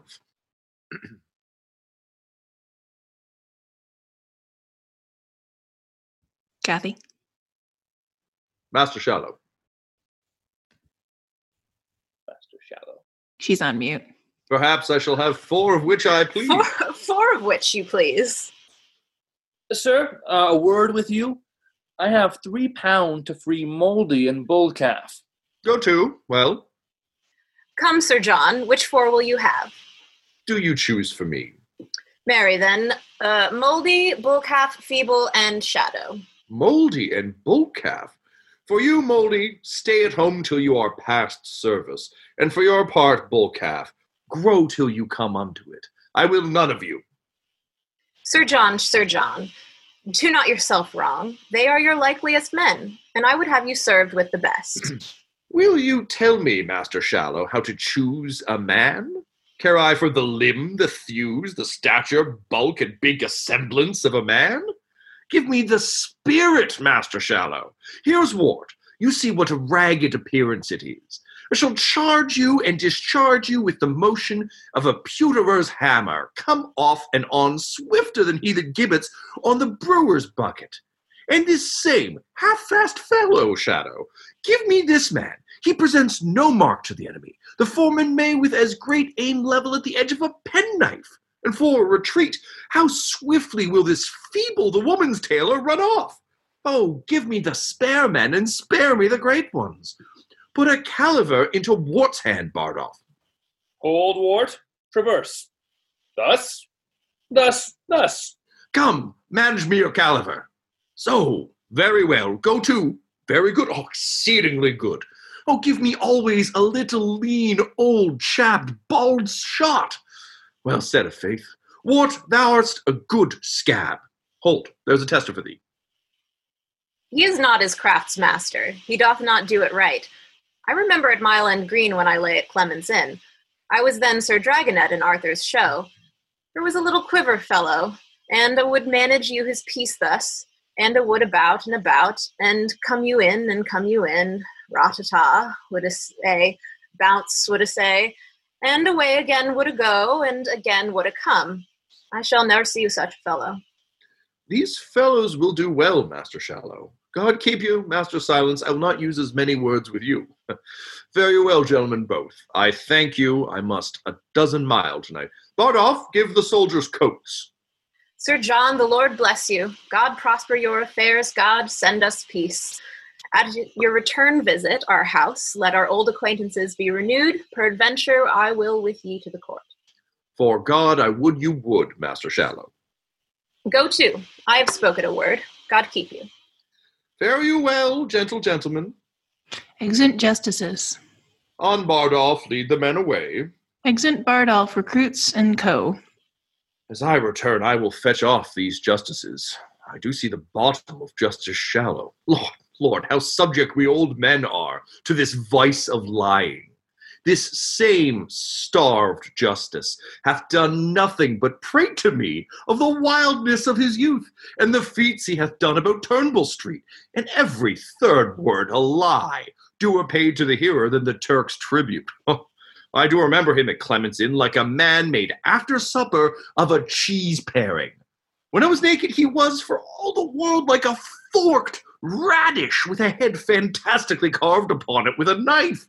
It was so forlorn that his dimensions to any thick sight were invisible. Invincible. Hmm. I was the very genius of famine, yet lecherous as a monkey, and the whores called him Mandrake. I came ever in the rearward of the fashion, and sung those tunes to the over scrooched housewives that he heard the carman whistle, and swear they were his fancies or his good nights. And now is this vice's dagger become a squire? And talks as familiarly of John of Gaunt as if he'd been a sworn brother to him. And I'll be sworn I never saw him but once in the tilt yard. And then he burst his head for crowning among the marshal's men. I saw it and told John of Gaunt he beat his own name. For you might have thrust him and all his apparel into an eel skin. The case of a treble housewife was a mansion for him, a court, and now he has lands and beefs. Well, I'll be acquainted with him if I return, and it shall go hard, but I will make him a philosopher's two stones to me. And if the young dance be a bait for the old pike, I see no reason in the law of nature but I may snap at him. Let time shape, and there an end. Exit. Act 4, Scene 1 Yorkshire Gaultree Forest. Enter Archbishop of York, Hannah Ubel, Mowbray, uh, David Armstrong, Lord Hastings, Haley Donnell, and others. What is the forest called? Tis Gaultree Forest, and she and shall ye p- please your grace. Here stand, my lords, and send discoverers forth to know the numbers of our enemies. We have sent forth already. Tis well done. My friends and brethren in these great affairs, I must acquaint you that I have received new dated letters from, Northumber- from Northumberland. Their cold intent, tenor, and substance thus. Here doth he wish his person, with such powers as might hold sortance with his quality, the which he could not levy, whereupon he is retired to ripe his growing fortunes to Scotland, and concludes in hearty prayers that your attempts may overlive the hazard and fearful melting of their opposite. Thus do the hopes we have in him touch ground and dash themselves to pieces. Enter a messenger. Now, what news? West of this forest, scarcely off a mile, and goodly comes on the enemy. And by the ground they hide, I judge their number upon or near the rate of thirty thousand. The just proportion that we gave them out, let us sway on and face them in the field. What well appointed leader fronts us here? Enter Westmoreland, Duncan Derry. I think it is my Lord of Westmoreland. Health and fair greeting from our general, the Prince, Lord John, and Duke of Lancaster. Say on, my lord of Westmoreland, in peace, what doth concern your coming? Then, my lord, unto your grace do I in chief address the substance of my speech. If that rebellion came like itself in base and abject routs, led on by bloody youth, guarded with rags and countenanced by boys and beggary, I say, if damned commotion so appeared in his true, native, and most proper shape, you, reverend father, and these noble lords had not been here to dress the ugly form of base and bloody insurrection with your fair honors. You, Lord Archbishop, whose see is by a civil peace maintained, whose beard the silver hand of peace hath touched, whose learning and good letters peace hath tutored, whose white investments figure innocence, the dove and very blessed spirit of peace, wherefore do you so ill translate ourselves out of the speech of peace that bears such grace into the harsh and boisterous tongue of war? turning your books to graves, your ink to blood, your pens to lances, and your tongue divine to a trumpet and a point of war? Wherefore do I this? So the question stands briefly to this end. We are all diseased, and with our serpentine and wanton hours have brought ourselves into a burning fever, and we must bleed for it, of which disease our late King Richard, being affected, died. But, my no- most noble lord of Westmoreland, I take not on me here as a physician, nor do I as enemy to peace troop in the throngs of military men, but rather show a while like fearful war to diet rank minds sick of happiness and purge the obstructions which begin to stop our very veins of life. Hear me more plainly. I have, in equal balance, justly weighed what wrongs our arms may do, what wrongs we suffer, and find our griefs heavier than our offenses. We see which way the stream of time doth run, and are enforced from our most quiet there by the rough torrent of occasion and have the summary of all our griefs when time shall serve to show in articles which long ere this we offered to the king and might by no suit gain our audience. When we are wronged and would unfold our griefs we are denied access unto his person even by those men that must have done us wrong.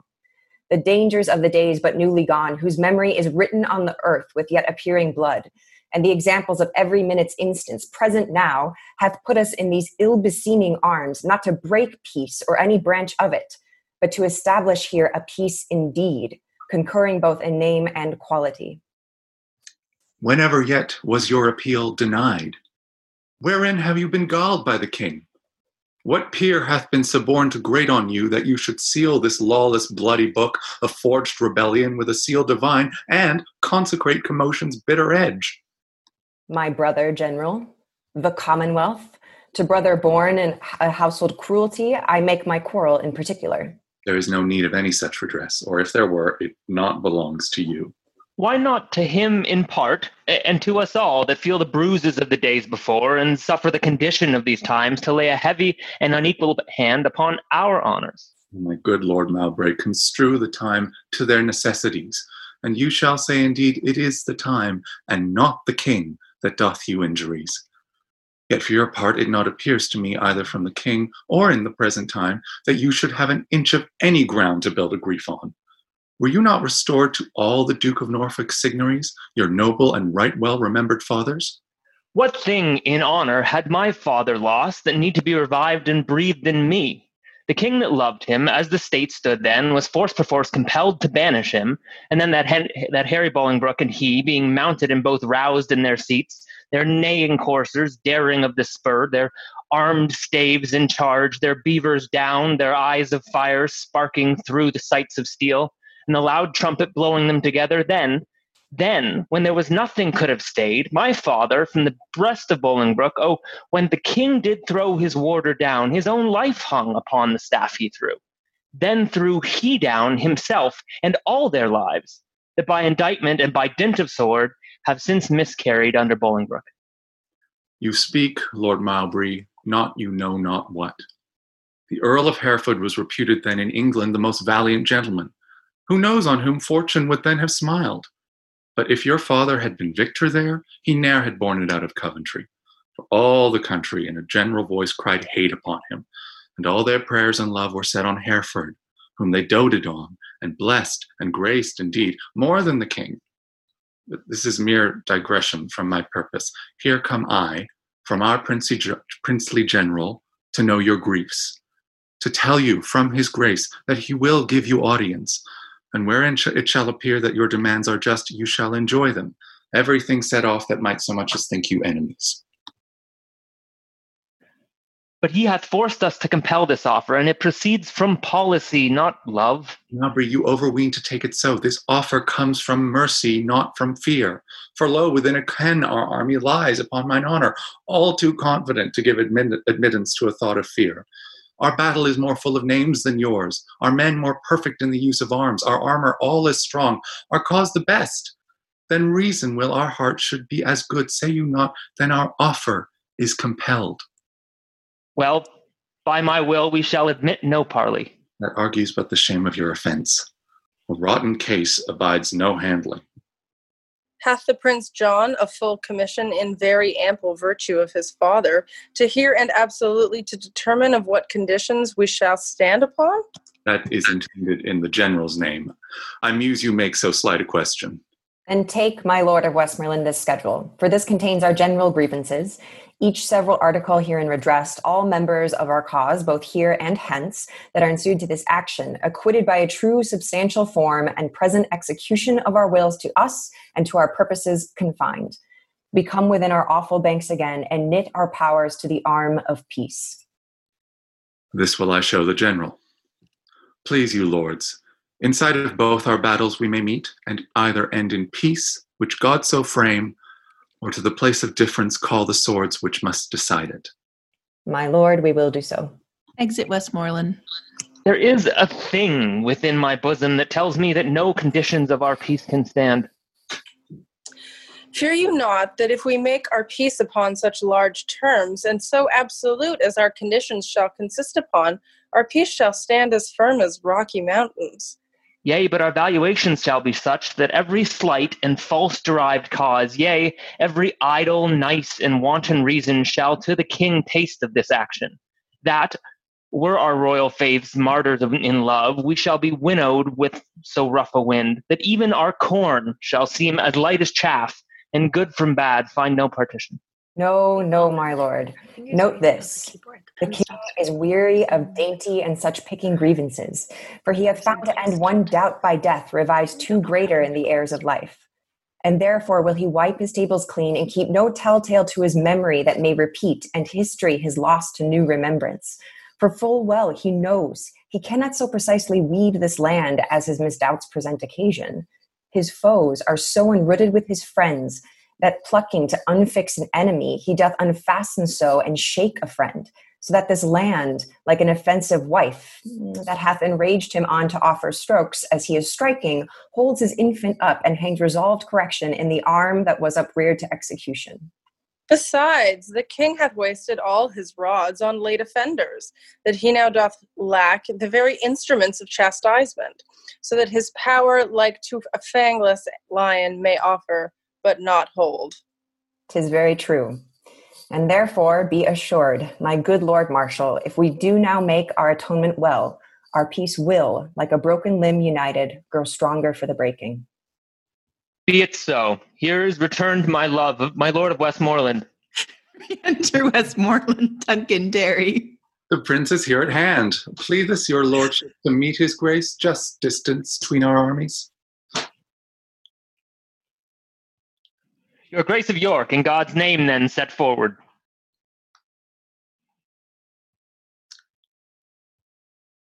Before and greet his grace, my lord, we come. Exit.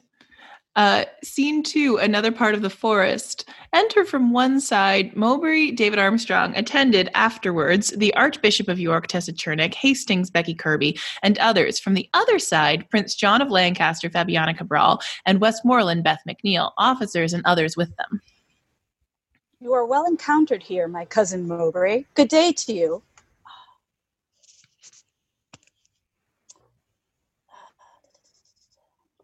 Good day to you, gentle Lord Archbishop, and so to you, Lord Hastings, and to all. My Lord of York, it better showed with you when that your flock, assembled by the bell, encircled you to hear with reverence your exposition, on the holy text, than now to see you here an iron man, cheering a rout of rebels with your drum, turning the word to sword and life to death, that man that sits within a monarch's heart and ripens in the sunshine of his favor, would he abuse the countenance of the king?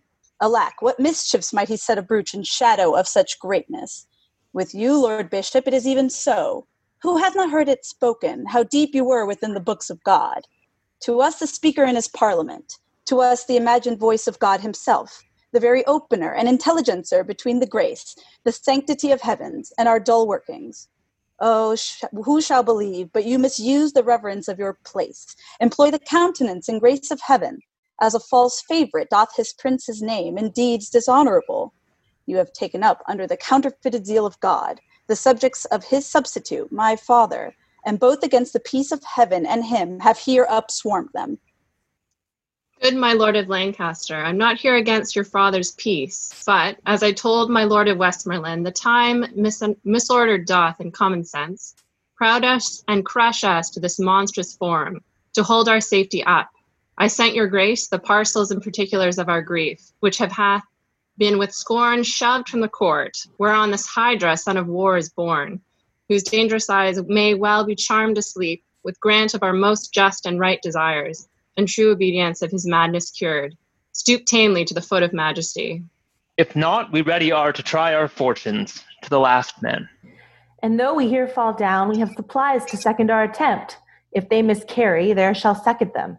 And so success of mischief shall be born, and heir from heir shall hold this quarrel up, whilst England shall have generation. You are too shallow, Hastings, much too shallow to sound the bottom of the after times. Pleaseth your grace to answer them directly. How far forth do you like their articles? I like them all, and do allow them well, and swear here by the honor of my blood, my father's purpose have been mistook, and some about him have too lavishly rested his meaning and authority. My lord, these griefs shall be with speed redressed. Upon my soul they shall. If this may please you, discharge your powers unto their several counties, as we will ours. And here between the armies, let's drink together, friendly, and embrace, that all their eyes may bear these tokens home of our restored love and amity. I take your princely word for these redresses. I give it you, and will maintain my word, and thereupon I drink unto your grace. Go, captain, and deliver to the army this news of peace. Let them have pay and part. I know it will well please them. Hie thee, captain.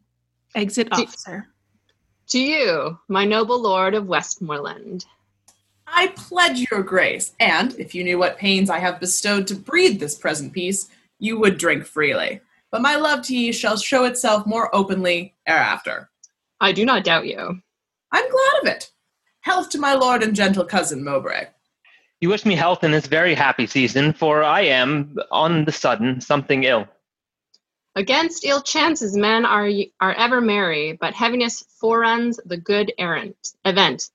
Therefore be merry, cuz, since sudden sorrow serves to save them. Some good thing comes tomorrow. Believe me, I'm passing light in spirit. So much the worse if your own rules be true. The word of peace is rendered. Hark how they shout. This has been cheerful after victory. Ah, shout. ah! This has been cheerful after victory. Okay. A piece of this nature of a conquest, for then both parties nobly are subdued, and neither party loser. Go, my lord, and let our army be discharged too. Exit Westmoreland. And good, my lord, so please you, let our trains march by us, that we may peruse the men we should have coped withal. Go, good Lord Hastings, and ere they be dismissed, let them march by. Exit Hastings. I trust, lords, we shall lie tonight together. Re enter Westmoreland. Now, cousin, wherefore stands our army still? The leaders, having charge from you to stand, will not go off until they hear you speak. They know their duties. Re enter Hastings. My lord, our army is dispersed already. Like youthful steers unyoked, they take their courses east, west, north, south. Or, like a school broke up, each hurries toward his home and sporting place. Good tidings, my lord Hastings, for the which I do arrest thee, traitor, of high treason. And you, lord archbishop, and you, lord Mowbray, of capital treason. I attach you both. Is this proceeding just and honorable? Is your assembly so? Will you thus break your faith? I pawn thee none. I promised you redress of these same grievances whereof you did complain, which by mine honor I will perform with a most Christian care. But for you, rebels, look to taste the due meat for rebellion and such acts as yours. Most shallowly did you these arms commence, fondly brought here and foolishly sent hence. Strike up our drums, pursue the scattered stray. God and not we hath safely fought today. Some guard these traitors to the block of death treason's true bed and yielder up of breath.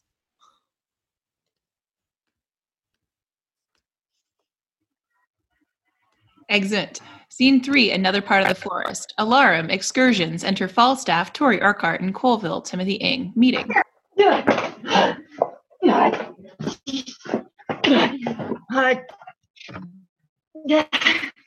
Yeah,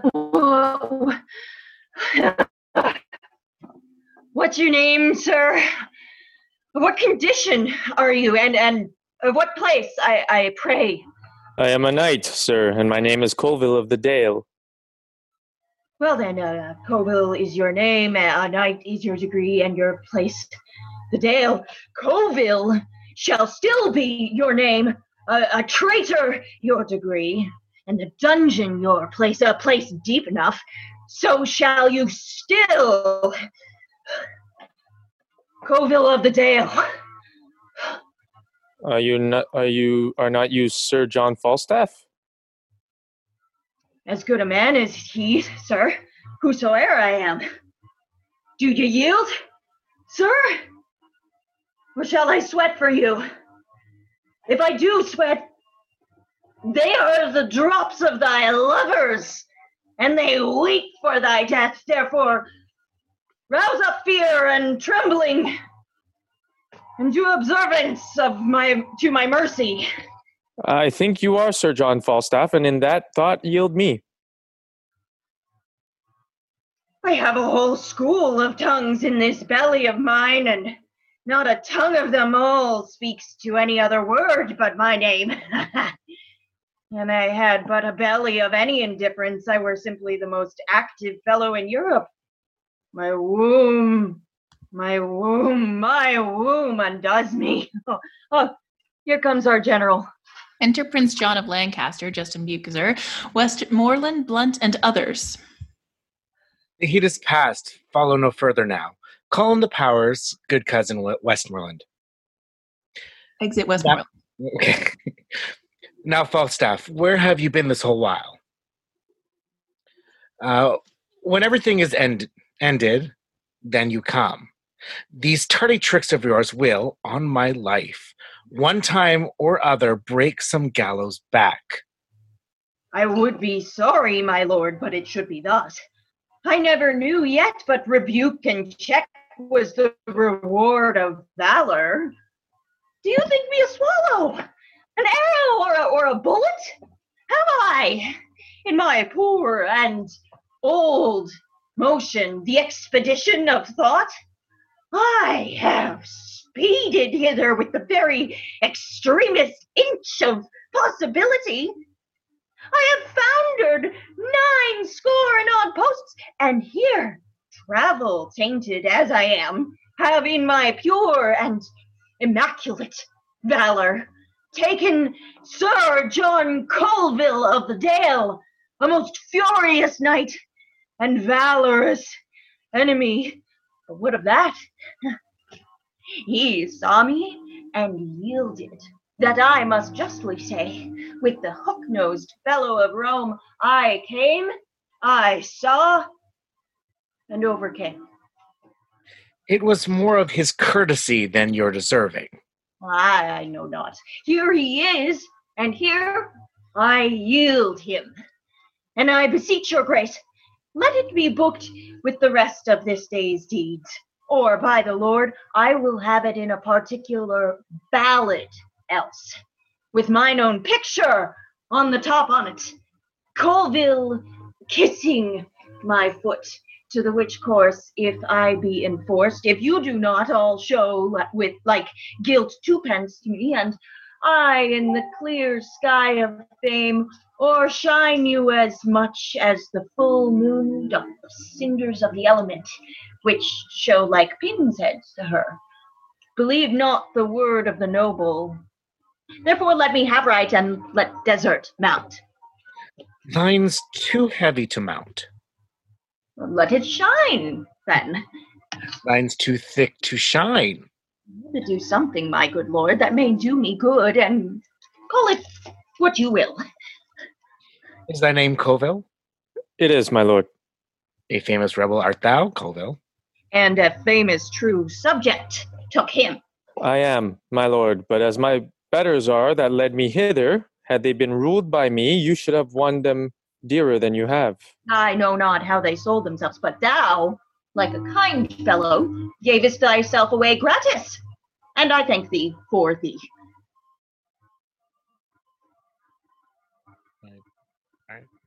Re-enter Westmoreland, Sam Chappelle. Now, have you left pursuit? Retreat is made and execution stayed. Send Colville with his confederates to York to present execution. Blunt, l- lead him hence and see you guard him sure.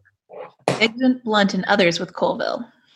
And now dispatch dispatch we toward the court, my lords. I hear the king, my father, is sore sick. Our news shall go before us to his majesty, which cousin you shall bear to comfort him. And we, with the sober speed, will follow you. My lord, I beseech you, uh, give me leave to go through Gloucestershire, and uh, when you come to court, stand, my lord, pray, in your good report. Fare you well, uh, Falstaff. I, in my condition, shall better speak of you than you deserve. Exeunt all but Falstaff. Would but you had the wit, twere better than your dukedom. Good faith, this same young sober-blooded boy doth not love me, nor a man can, nor a man cannot make him laugh. But but that's no marvel. He drinks no wine. There's never none of these demure boys come to any proof, for thin drink doth so overcool their blood and make and making many fish meals that they fall into a kind of male green sickness. And then when they marry, they get wenches.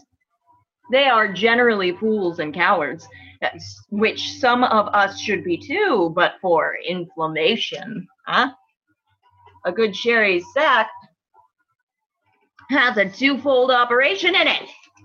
It ascends me to the brain, drives me there all the foolish and dull and curdy vapors which environ it, makes it apprehensive, quick, forgetive, full of nimble, fiery, and delectable shapes, which delivered o'er the voice, the tongue, which is the birth, becomes excellent wit. The second property of your excellent sherries is the warming of the blood, which, before cold and settled, left the liver white and pale, which is the badge of pusillanimity and cowardice. But the sherries warms it and makes it coarse from the inwards to the parts extreme. It illuminateth the face, which as a beacon gives warning to all the rest of his little kingdom, man to arm. And then the vital commoners and inland petty spirits muster me all to their captain, the heart, who, great and puffed up with his retinue, retinue, mm, retinue, doth any deed of courage. And this valor comes of sherries. So that skill in the weapons is nothing without sack, for that sets it to work. And learning, a mere hoard of gold kept by a devil till sack commences it and sets it in act and use. That's one. That's two. Hereof comes it that Prince Harry is valiant. For the cold blood he did naturally inherit, inherit of his father, he hath, like lean, sterile, and fair land, manured, husbanded, and tilled with excellent endeavor of drinking good and good store of fertile sherries, that he is become very hot and valiant. If I had a thousand sons, the first humane principle I would teach them should be to forswear thin potations and addict themselves to sack. Enter Bardolph, Mark Crater.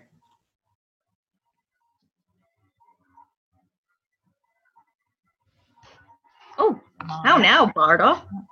The army is discharged all and gone. Let them go. I'll go all through Gloucestershire, and there will I visit Master Robert Shallow, Esquire. I have him already tempering between my finger and thumb, and shortly will I seal with him. Come, away. Exeunt. Scene 4, Westminster, the Jerusalem Chamber. Enter King Henry IV, Jim Hill, the princes Thomas of Clarence, Steve Vargo, and Humphrey of Gloucester, Brooke Morgan, Warwick, Sia Floyd, and others. Now, lords, if God doth give successful end to this debate that bleedeth at our doors, we will our youth lead on to higher fields, and draw no swords, but what are sanctified. Our navies addressed, our power collected, our substitutes and absence well invested. And everything lies level to our wish, only we want a little personal strength and pause us till these rebels, now afoot, come underneath the yoke of government. Both which we doubt not, but your majesty shall soon enjoy. Humphrey, my son of Gloucester, where is the prince, your brother? I think he's gone to hunt, my lord, at Windsor. And how accompanied? I do not know, my lord.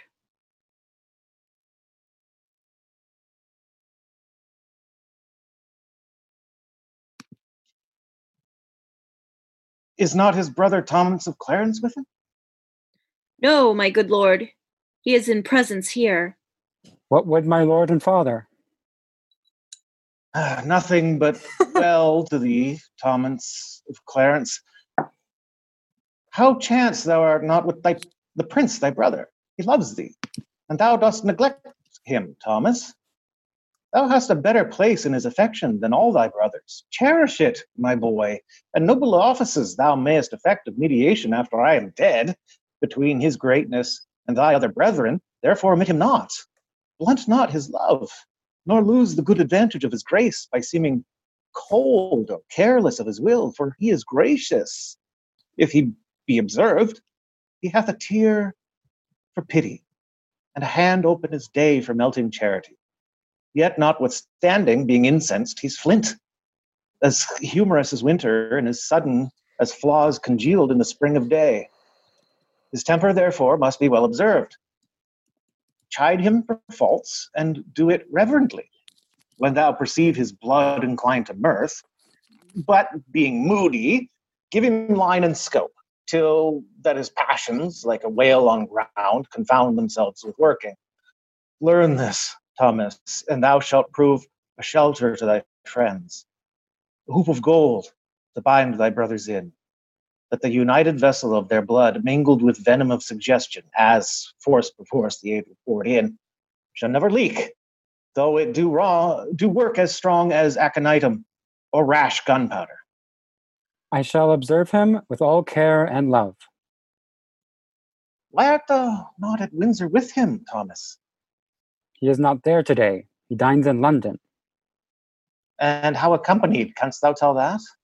With Poins and other his continual followers.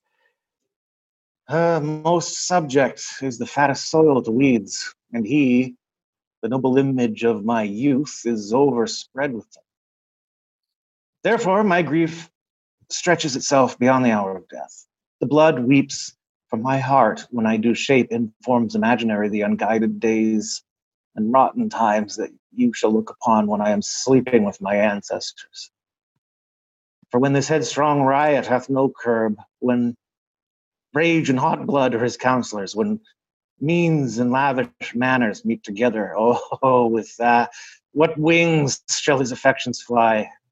towards fronting peril and opposed decay. My gracious lord, you look beyond him quite.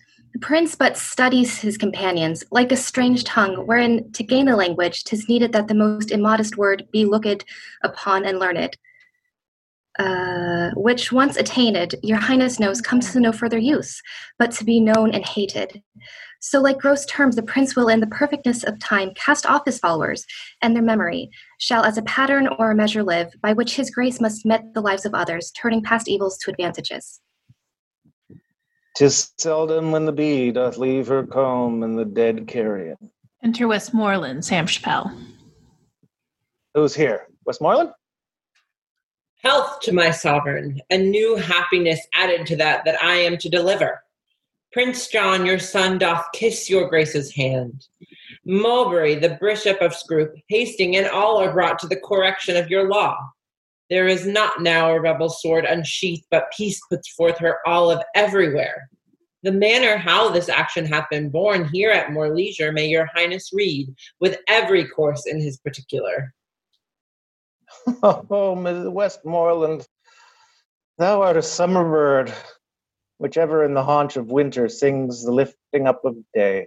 Enter Oh, Harcourt. look, here's more news. Oh, enter Harcourt, Elizabeth Morris. Look, here's more news. From enemies keep ye, heaven keep your majesty. And when they stand against you, may they fall as those that I am come to tell you of.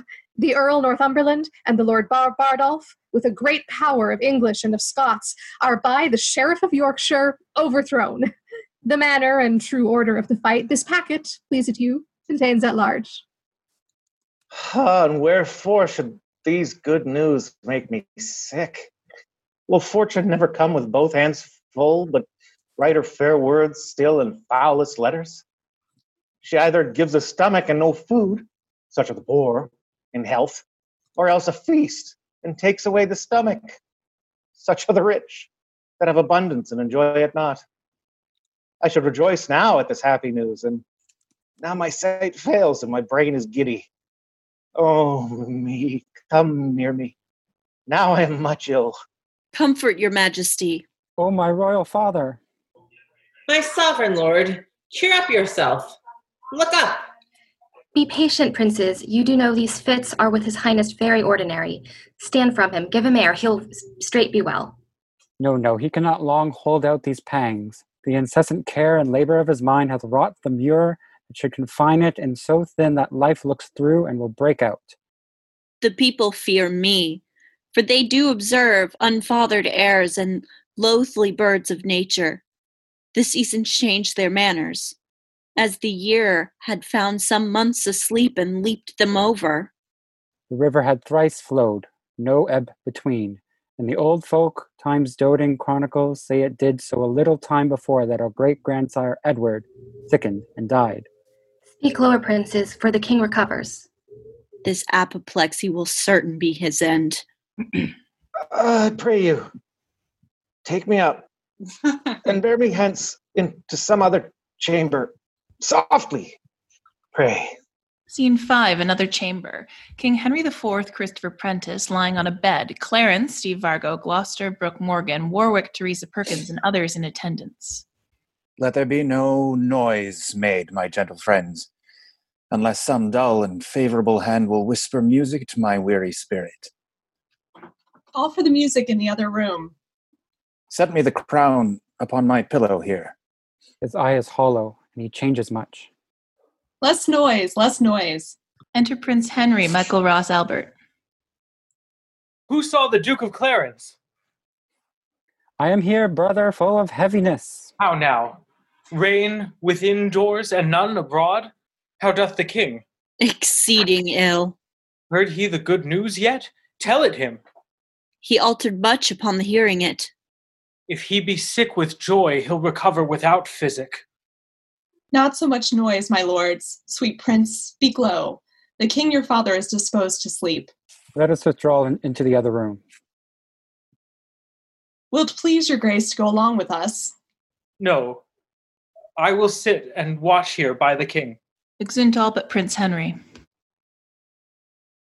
Why doth the crown lie there upon his pillow, being so troublesome a bedfellow?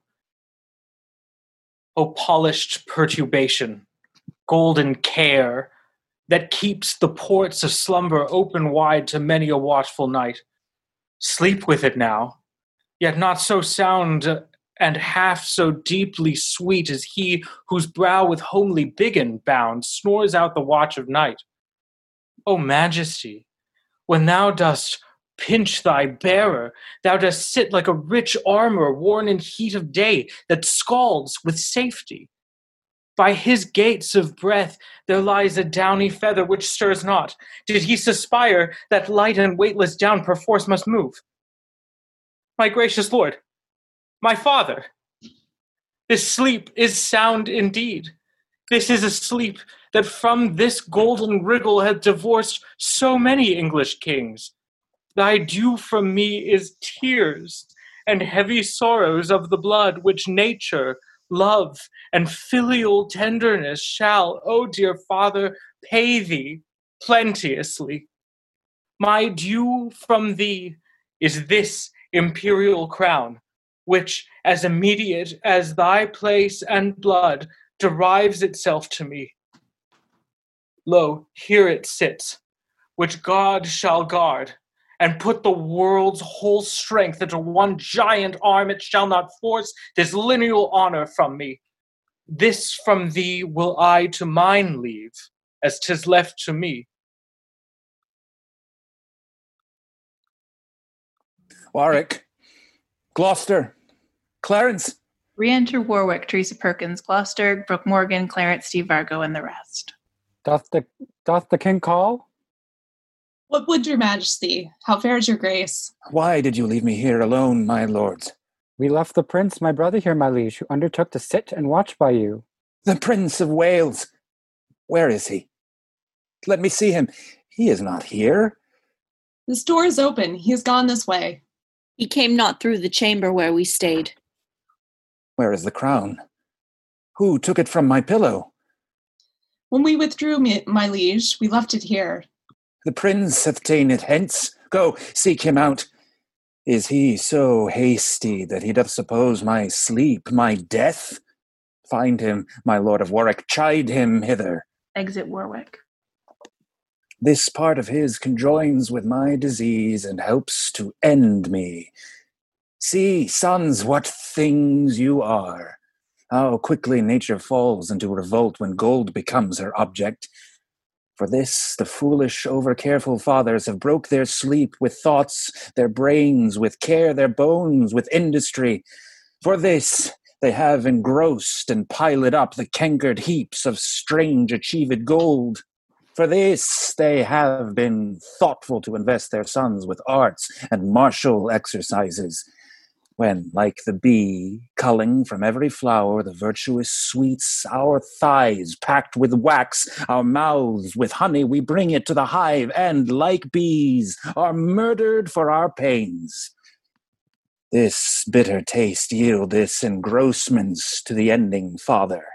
Re-enter Warwick. Now, where is he, that he will not stay so long till his friend's sickness have determined me? My lord, I found the prince in the next room, washing with kindly tears his gentle cheeks, with such a deep demeanor and great sorrow. That tyranny, which never quaffed but blood, would, by beholding him, have washed his knife. With gentle eye drops, he is coming hither. But wherefore did he take away the crown? Re-enter Prince Henry. Lo, where he comes. Come hither to me, Harry. Depart the chamber. Leave us here alone. Exit Warwick and the rest. I never thought to hear you speak again. Thy wish was father, Harry, to that thought. I stay too long by thee. I weary thee. Dost thou so hunger for mine empty chair that thou wilt needs invest thee with my honors before thy hour be ripe? O foolish youth! Thou seek'st the greatness that will o'erwhelm thee. Stay but a little, for my cloud of dignity is from falling with so weak a wind that it will quickly drop. My day is dim. thou hast stolen that which after some few hours were thine without offence, and that my death thou hast sealed up my expectation. Thy life did manifest thou lovest me not, and thou wilt have me die assured of it. Thou hidest a thousand daggers in thy thoughts, which thou hast whetted on thy stony heart to stab at half an hour of my life. What, canst thou not forbear me half an hour? Then get thee gone, and dig my grave thyself, and bid the merry bells ring to thine ear that thou art crowned, not that I am dead. Let all the tears that thou should bedew my hearse be drops of balm to sanctify thy head. Only compound me with forgotten dust. Give that which gave thee life unto the worms. Pluck down my officers, break my decrees, for now a time is come to mock at form. Harry the Fifth is crowned. Up, vanity!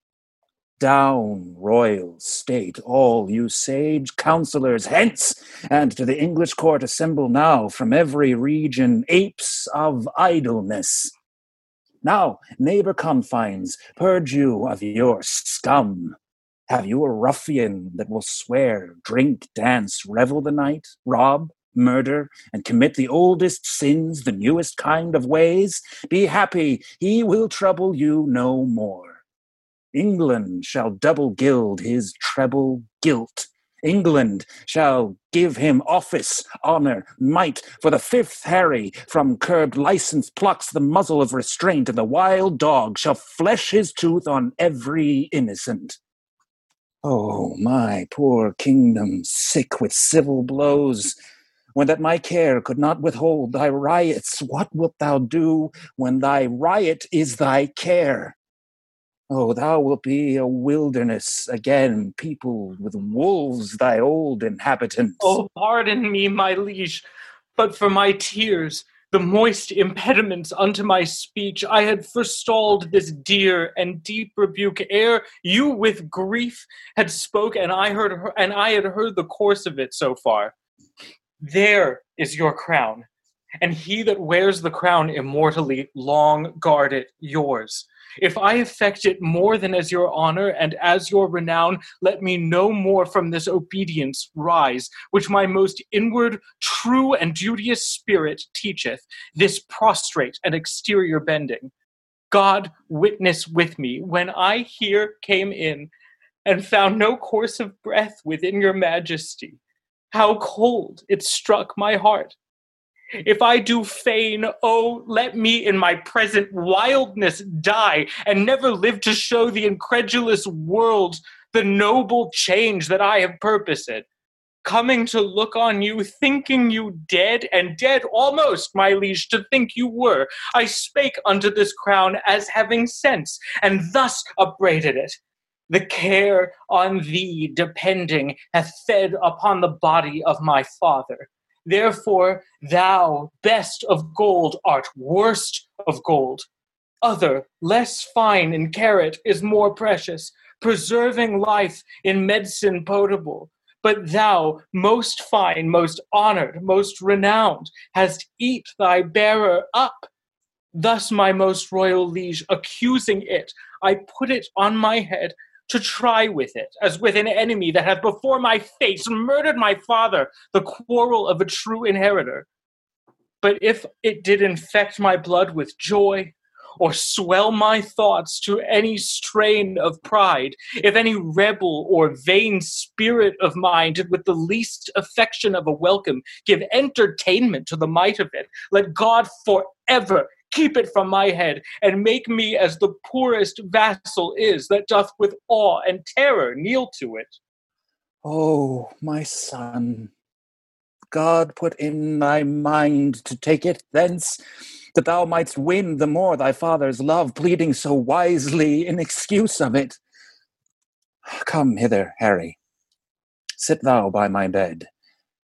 And here, I think, the very latest counsel that ever I shall breathe. God knows, my son, by what bypaths and indirect crooked ways I met this crown, and I myself know well how troublesome it sat upon my head. To see it, thee, to thee it shall descend with bitter quiet, better opinion, better confirmation. For all the soil of the achievement goes with me into the earth. It seemed in me but as an honor snatched with boisterous hand, and I had many living to upbraid my gain of it by their assistance which daily grew to quarrel and to bloodshed, wounding supposed peace. All these bold fears, thou seest with peril I have answered. For all my reign hath been but as a scene acting that argument, and now my death changes the mode. For what in me was purchased falls upon thee in a more fairer sort. So thou the garland wearest successively, Yet, though thou stands more sure than I could do, thou art not firm enough, since griefs are green. And all my friends, which thou must make thy friends, have but their stings and teeth newly ta'en out, by whose fell working I was first advanced, and by whose power I well might lodge a fear to be again displaced, which to avoid I cut them off and had a purpose now to lead out many to the Holy Land, lest rest and lying still might make them look too near unto my state. Therefore, my Harry, be it thy course to busy giddy minds with foreign quarrels. That action, hence borne out, may waste the memory of the former days. More would I, but my lungs are wasted so that strength of speech is utterly denied me. How I came by the crown, O oh God, forgive, and grant it may with thee in true peace live. My gracious liege, you won it, wore it, kept it, gave it me, and plain and right must my possession be, which I, with more than with a common pain, gainst all the world will rightfully maintain. Enter Lord John of Lancaster. Look, look, here comes my John of Lancaster. Health, peace, and happiness to my royal father.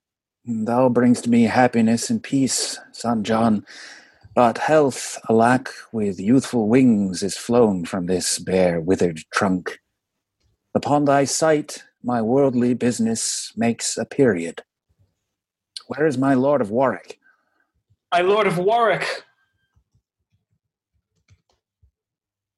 Doth any name particularly belong unto the lodging where I first did swoon? Tis called Jerusalem, my noble lord. Laud be to God even there my life must end. It hath been prophesied to me many years I should not die but in Jerusalem, which vainly I supposed the Holy Land. But bear me to that chamber. There I'll lie, in that Jerusalem shall Harry die. Exeunt. Act 5, Scene 1, Gloucestershire. Shallow's house. Enter Shallow, Regina Jardin, Falstaff, Tim Collins, Bardolph, Mark Crater, and Page. By cock and pie, sir, you shall not away tonight. What, Davy, I say? You must excuse me, Mr. Master Robert Shallow. I will not excuse you. You shall not be excused. Excuses shall not be admitted. There is no excuse shall serve. You shall not be excused. Why, Davy, Enter Davy, Sean Link. Here, sir. Davy, Davy, Davy, Davy. Let me see. Davy. Let me see, Davy. Let me see. Yea, Marry, William Cook, bid him come hither. Sir John, you shall not be excused. Marry, sir, thus. Those precepts cannot be served. And again, sir, shall we sow the headland with wheat? With red wheat, Davy. But for William Cook, are there no young pigeons? Yes, sir. Here is now the smith's note for shoeing the plowland. Let it be cast and paid. Sir John, you shall not be excused. Now, sir, a new link to the bucket must need be had. And, sir, do you mean to stop any of William's wages? About the sack he lost the other day at the Hinckley Fair? I shall answer it. Some pigeons, Davy, a couple of short legged hens, a joint of mutton, and any pretty little tiny kickshaws. Tell William Cook. Doth the man of war stay all night, sir? Yea, Davy. I will use him well. A friend of the court is better than a penny in purse. Use his men well, Davy, for they are errant knaves and will backbite. No worse than they are backbitten, sir, for they have marvelous foul linen. Well conceited, Davy. About thy business, Davy. I beseech you, sir, to countenance William Visor of Woncot against Clement Parks of the Hill. There is many complaints, Davy, against that visor. That visor is an errant knave, on my knowledge.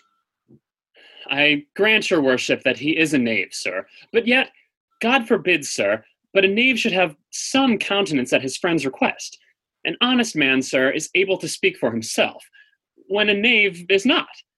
And I have served your worship truly, sir, this eight years.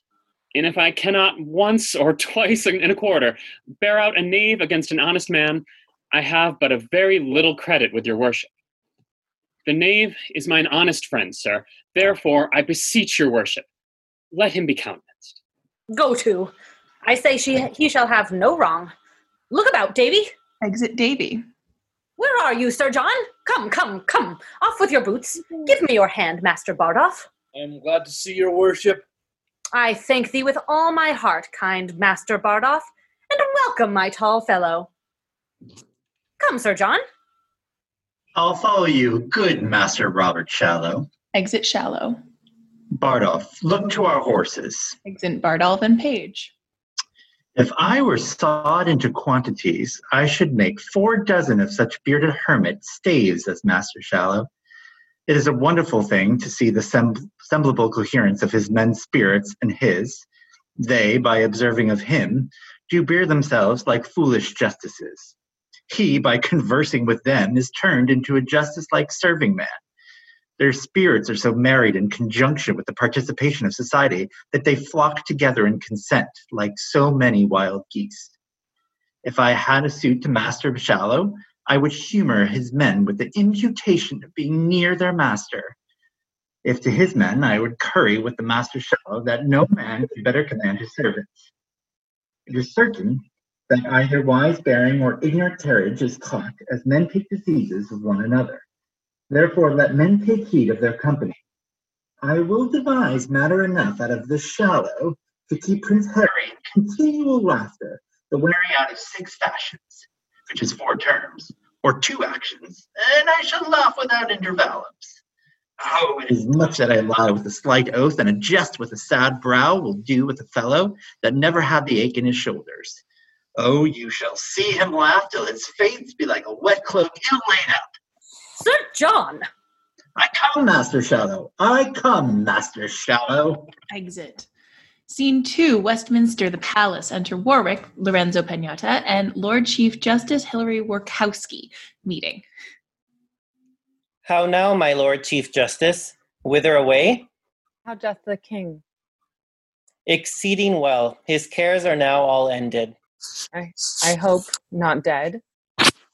He's walked the way of nature, and to our purposes he lives no more.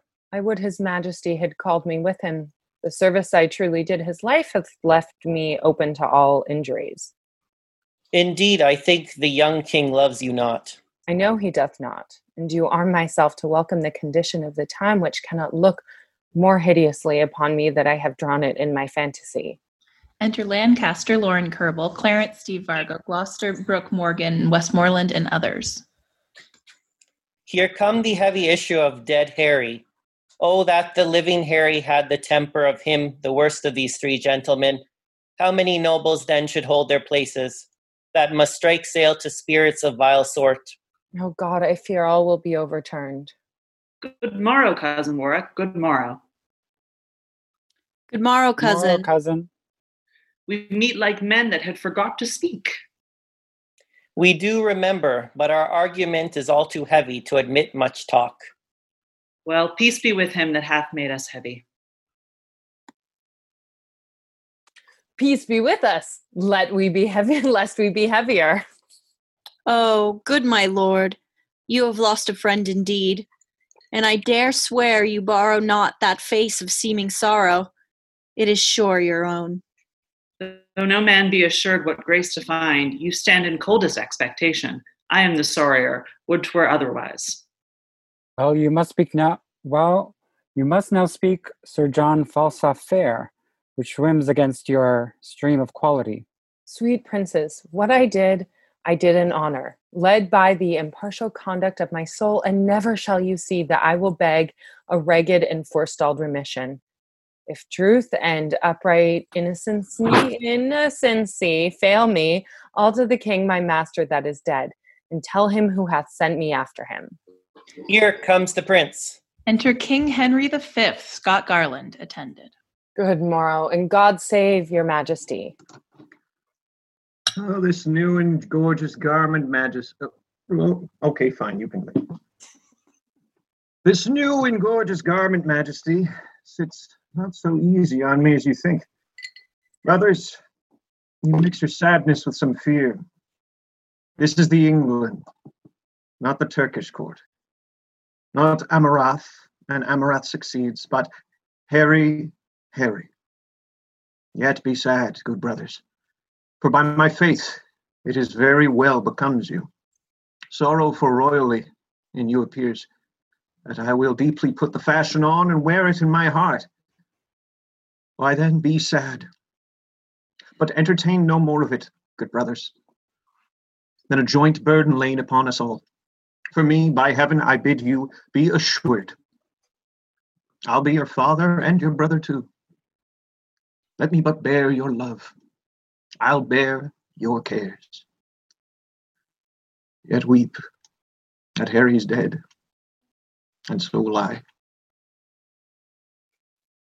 But Harry lives, that shall convert those tears by number into hours of happiness. We hope no other from your majesty. You all look strangely on me. And you most. You are, I think, assured I love you not. I am assured, if I be measured rightly, your hmm. majesty hath no just cause to hate me. No. How might a prince of my great hopes forget so many indignities you laid upon me? What? Rate, rebuke, and roughly send to prison the immediate heir of England? Was this easy? May this be washed in Lethe and forgotten? I then did use the person of your father. The image of his power lay then in me. And in the administration of his law, whiles I was busy for the commonwealth, your highness pleased to forget my place, the majesty and power of law and justice, the image of the king whom I presented, and struck me in the very seat of judgment. Whereon, as an offender to your father, I gave bold way to my authority and did commit you. If the deed were ill, be you contented, wearing now the garland, to have a son set your decrees at naught, to pluck down justice from your awful bench, to trip the course of law and blunt the sword that guards the peace and safety of your person. Nay, more to spurn at your most royal image and mock your workings in a second body. Question your royal thoughts. Make the case yours. Be now the father and propose a son. Hear your own dignity so much profaned. See your most dreadful laws so loosely slighted. Behold yourself so by a son disdained, and then imagine me taking your part and in your power soft silencing your son. After this cold considerance, sentence me. And, as you are a king, speak in your state what I have done that misbecame my place, my person, or my liege's sovereignty. Sovereignty. Sovereignty. Oh my God. Sovereignty is the word. Sovereignty. Yeah. So many drinks. Mm. You are right, Justice, and you weigh this well. Therefore, still bear the balance and the sword. And I do wish your honors may increase, till you do live to see a son of mine offend you and obey you as I did. So shall I live to speak my father's words. Happy am I that have a man so bold that dares do justice on my proper son, and not less happy having such a son that would deliver up his greatness so into the hands of justice. You did commit me, for which I do commit into your hand the unstained sword that you have used to bear, with this remembrance that you use the same with the like bold, just and impartial spirit as you have done gainst me. There is my hand. You shall be as a father to my youth. My voice shall sound as you do prompt mine ear. And I will stoop and humble my intents to your well practiced wise directions. And princes all, believe me, I beseech you. My father is gone wild into his grave, for in his tomb lie my affections, and with his spirit, sadly, I survive. To mock the expectation of the world, to frustrate prophecies, and to raise out rotten opinion, who hath writ me down after my seeming. The tide of blood in me hath proudly flowed in vanity till now. Now doth it turn and ebb back to the sea, where it shall mingle with the state of floods and flow henceforth in formal majesty. Now call we our High Court of Parliament, and let us choose such limbs of noble counsel that the great body of our state may go in equal rank with the best governed nation. That war or peace or both at once may be as things acquainted and familiar to us, in which you, Father, shall have foremost hand. Our coronation done, we shall sight, as I before remembered all our state, and God consigning to my good intents, no prince nor peer shall have just cause to say, God shorten Harry's happy life one day. Exit. Scene three, Gloucestershire, Shallow's Orchard. Enter Falstaff, Chris Sujucci, Shallow, Kieran Voss, Silence, Hilary Smith, Davy, Sean Link, Bardolph, Mark Rader, and Page. Nay, you shall see my orchard, where in an arbor we will eat at last year's pippin of my own graffing, with a dish of caraways and so forth. Come, cousin Silence, and then to bed.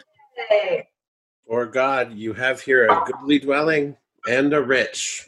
Barren, barren, barren, beggars all, beggars all. Sir John, Marry, good air. Spread, Davy, spread, Davy. Well said, Davy.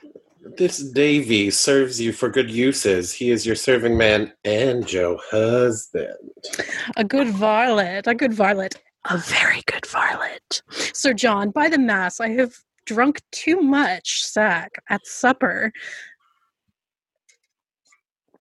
A good violet. Now sit down. Now sit. Now sit down. Come, cousin. Sirrah, cousin, we shall do nothing but eat and make good cheer and praise God for the merry year and flesh is cheap and females dear and lusty lads roam here and there so merrily and everyone so merrily. There's a merry heart. Good Master Silence. I'll give you a health for that anon. Give Master Bardolph some wine, Davy. Sweet sir, sit. I'll be with you anon. Most sweet sir, sit. Master Page, good Master Page, sit. Proface. What we want, what you want in meat, we'll have in drink. But you must bear the heart's all.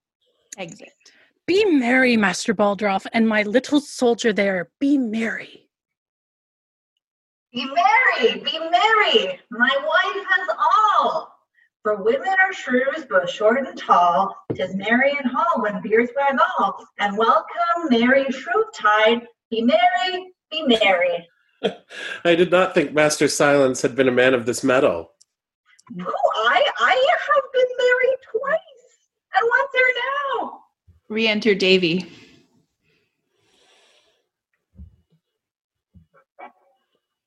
There's a dish of leather coats for you.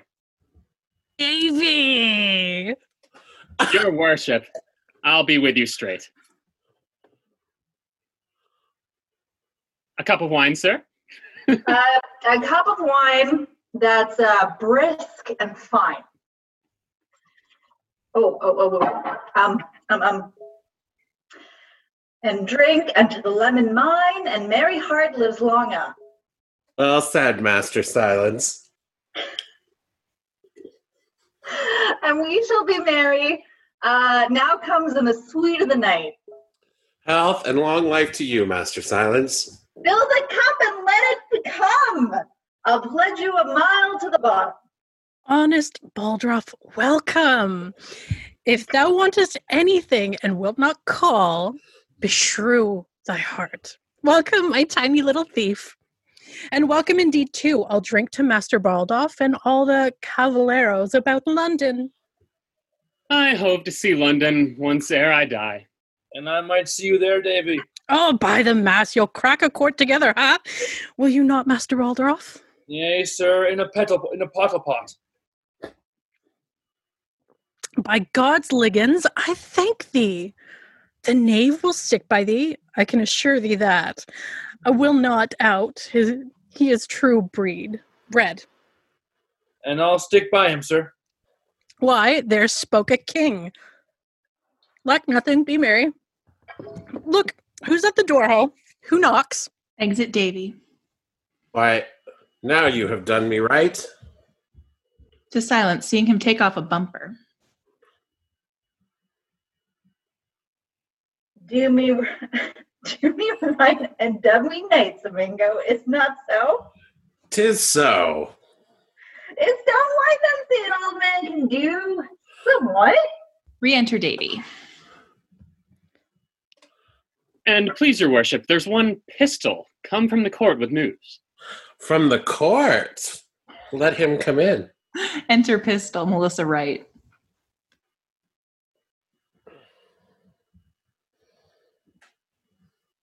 Falstaff, still have a line. Oh, how now, Pistol? Sir John, God save you. What wind blew you hither, Pistol? Uh, not the ill wind which blows no man to good. Sweet knight, thou art now one of the greatest men in this realm. Oh, fire lady, I seem to be but goodness puff of Barson. Puff. Puff in thy teeth, most recreant coward base. Sir John, I am thy pistol and thy friend, and helter skelter have I rode to thee. And tidings do I bring, and lucky joys, and golden times, and happy news of price. I pray thee now, deliver them like a man of this world. A foutre for the world and worldlings base. I speak of Africa and golden joys. O base Assyrian knight, what is thy news? Let King Cophetua know the truth thereof. And Robin Hood, Scarlet, and John. Uh, shall dunghill curs confront the helicons, and shall good news be baffled? Then pistol lie thy head in fury's lap. Honest gentlemen, I know not of your brooding. Why then lament therefore? Give me pardon, sir. If, sir, you come with news from the co- from the court, I take it there's but two ways: either to utter them or to conceal them. I am, sir, under the king in some authority. Under which king, Besonian? Speak or die. Under King Harry. Harry the fourth or fifth? Harry the Fourth. A foutre for thine office. Sir John, thy tender lamb king now is king. Harry the fifth's the man. I speak the truth. When pistol lies, do this, and fig me like the bragging Spaniard. What? Is the old king dead? As nail in door, the things I speak are just. Away, Bardolph, saddle my horse. Master Robert Shallow, choose what office thou wilt in the land. Tis thine. Pistol, I will double charge thee with dignities. Oh, joyful day! I would not take a knighthood for my fortune. What? I do bring good news. Carry Master Silence to bed. Master Shallow, my lord Shallow, be what thou wilt. I am fortune's steward. Get on thy boots. We'll ride all night. Oh, sweet pistol, away, Bardolph. Exit Bardolph. Come, pistol, utter more to me, and withal devise something to do thyself good. Boot, boot, Master Shallow. I know the young king is sick for me. Let us take any man's horses. The laws of England are at my commandment. Blessed are they that have been my friends, and woe to my Lord Chief Justice. But vultures vile seize on his lungs also. Where is the life that late I led, say they? Why, here it is. Welcome these pleasant days. Zint. Scene four, London, a street. Enter Beadles, Amy Strizik, dragging in hostess quickly, Rachel Nissenker, and Doll Tearsheet, Anne Van Leeuwen. No, thou errant knave. I would to God that I might die, that I might have thee hanged. Thou hast run my shoulder out of joint. The constables have delivered her over to me, and she shall have whipping. Cheer enough, I warrant her. There hath been a man or two lately killed about her. Nut hook! Nut hook, you lie! Come on, I'll tell thee what, thou damned trite visaged rascal, and the child I now go with to miscarry, thou wert better thou hadst struck thy mother, thou paper faced villain! Oh, the Lord! That Sir John were come. He would make this a bloody day to somebody, but I pray God the fruit of her womb miscarry. If it do, you shall have a dozen of cushions again. You have but eleven now. Come, I charge you both go with me, for the man dead that you and Pistol beat amongst you. I tell you what, you thin man in a censer, I will have you as soundly swing for this, you blue bottle rogue, you filthy famished correctioner. If you be not swinged, I'll forswear half curdles. Come, come, you she-knight errant, come. Oh, God, that right should come. Oh, sorry. Nope, it's you. oh, God, that right should thus overcome might. Well, of sufferance comes ease. Come, you rogue, come, bring me to justice. I come, you starved bloodhound. Good man death, good man bones. Thou atomy, thou. Come, you thin thing, come, you rascal. Very well. Exint.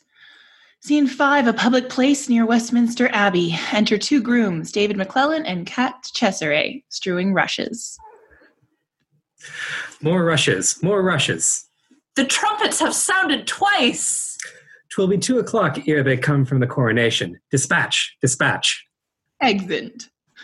Enter Falstaff, Liz Johnson, Shallow, Rennie Smith, Pistol, Laura Ann Harris, Bardolph, Mark Crater, and Page.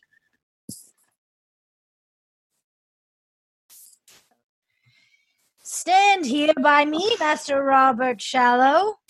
I will make the king do you grace.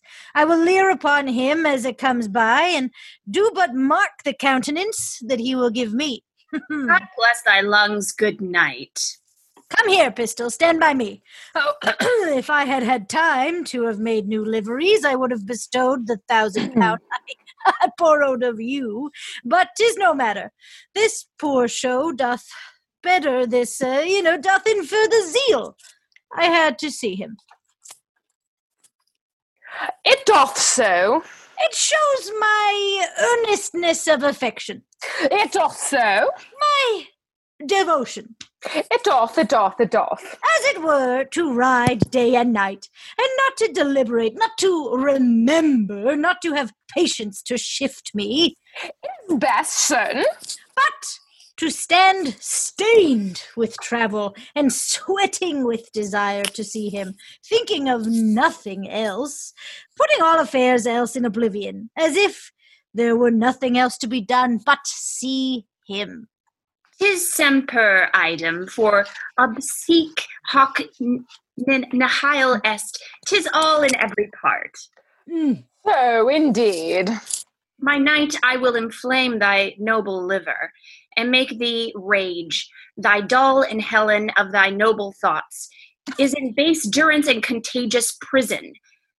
Hiled hither by most mechanical and dirty hand, rouse up revenge from Ebon den with fell Alecto's snake. For dolls is in, pistol speaks not, but truth. I will deliver her. Shouts within, and the trumpets sound. There roared the sea, a trumpet clamor sounds. Enter King Henry V, Scott Garland and his train, the Lord Chief Justice Brie Garcia among them. God save thy grace, King Hal, and my royal Hal. The heavens thee guard and keep, most royal imp of fame. God save thee, my sweet boy.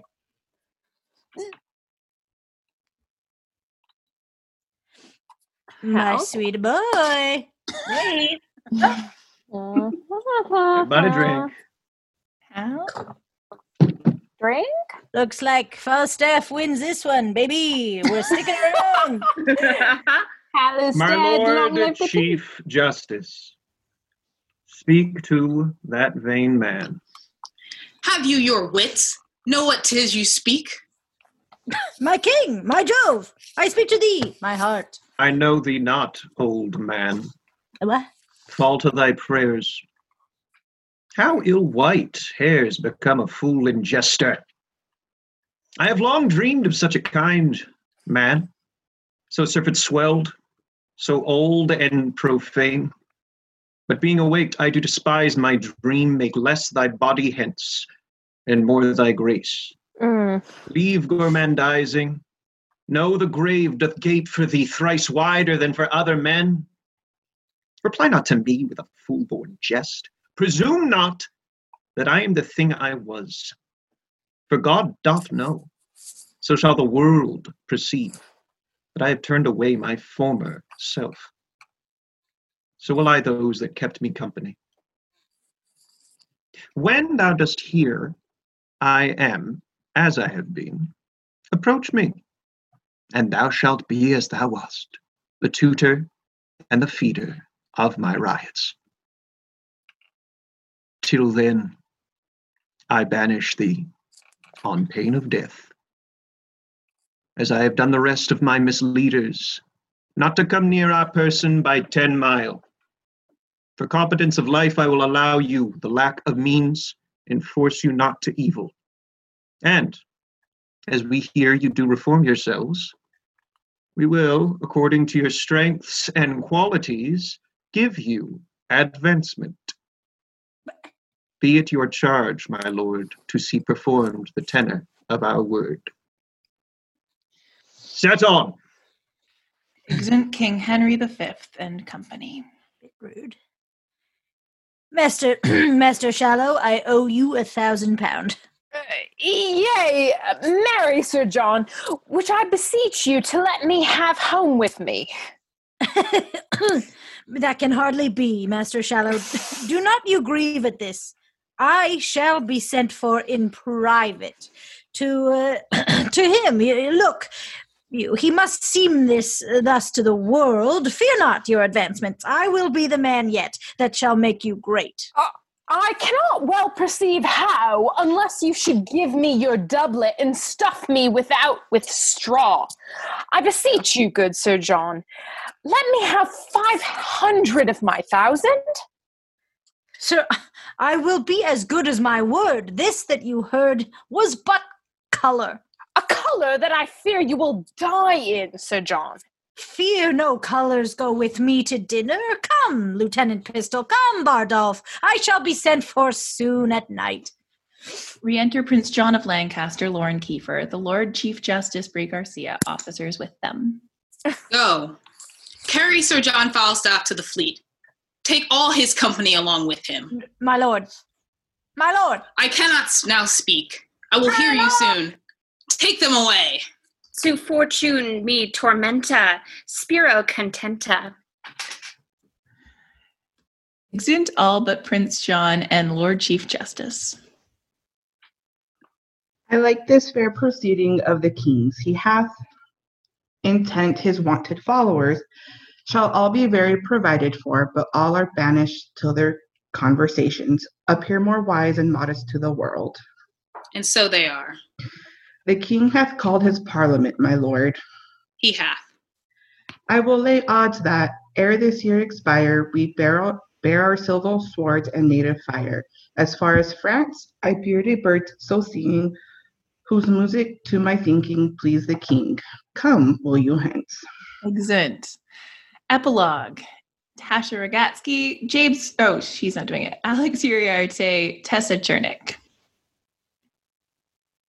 First my fear, then my courtesy, last my speech.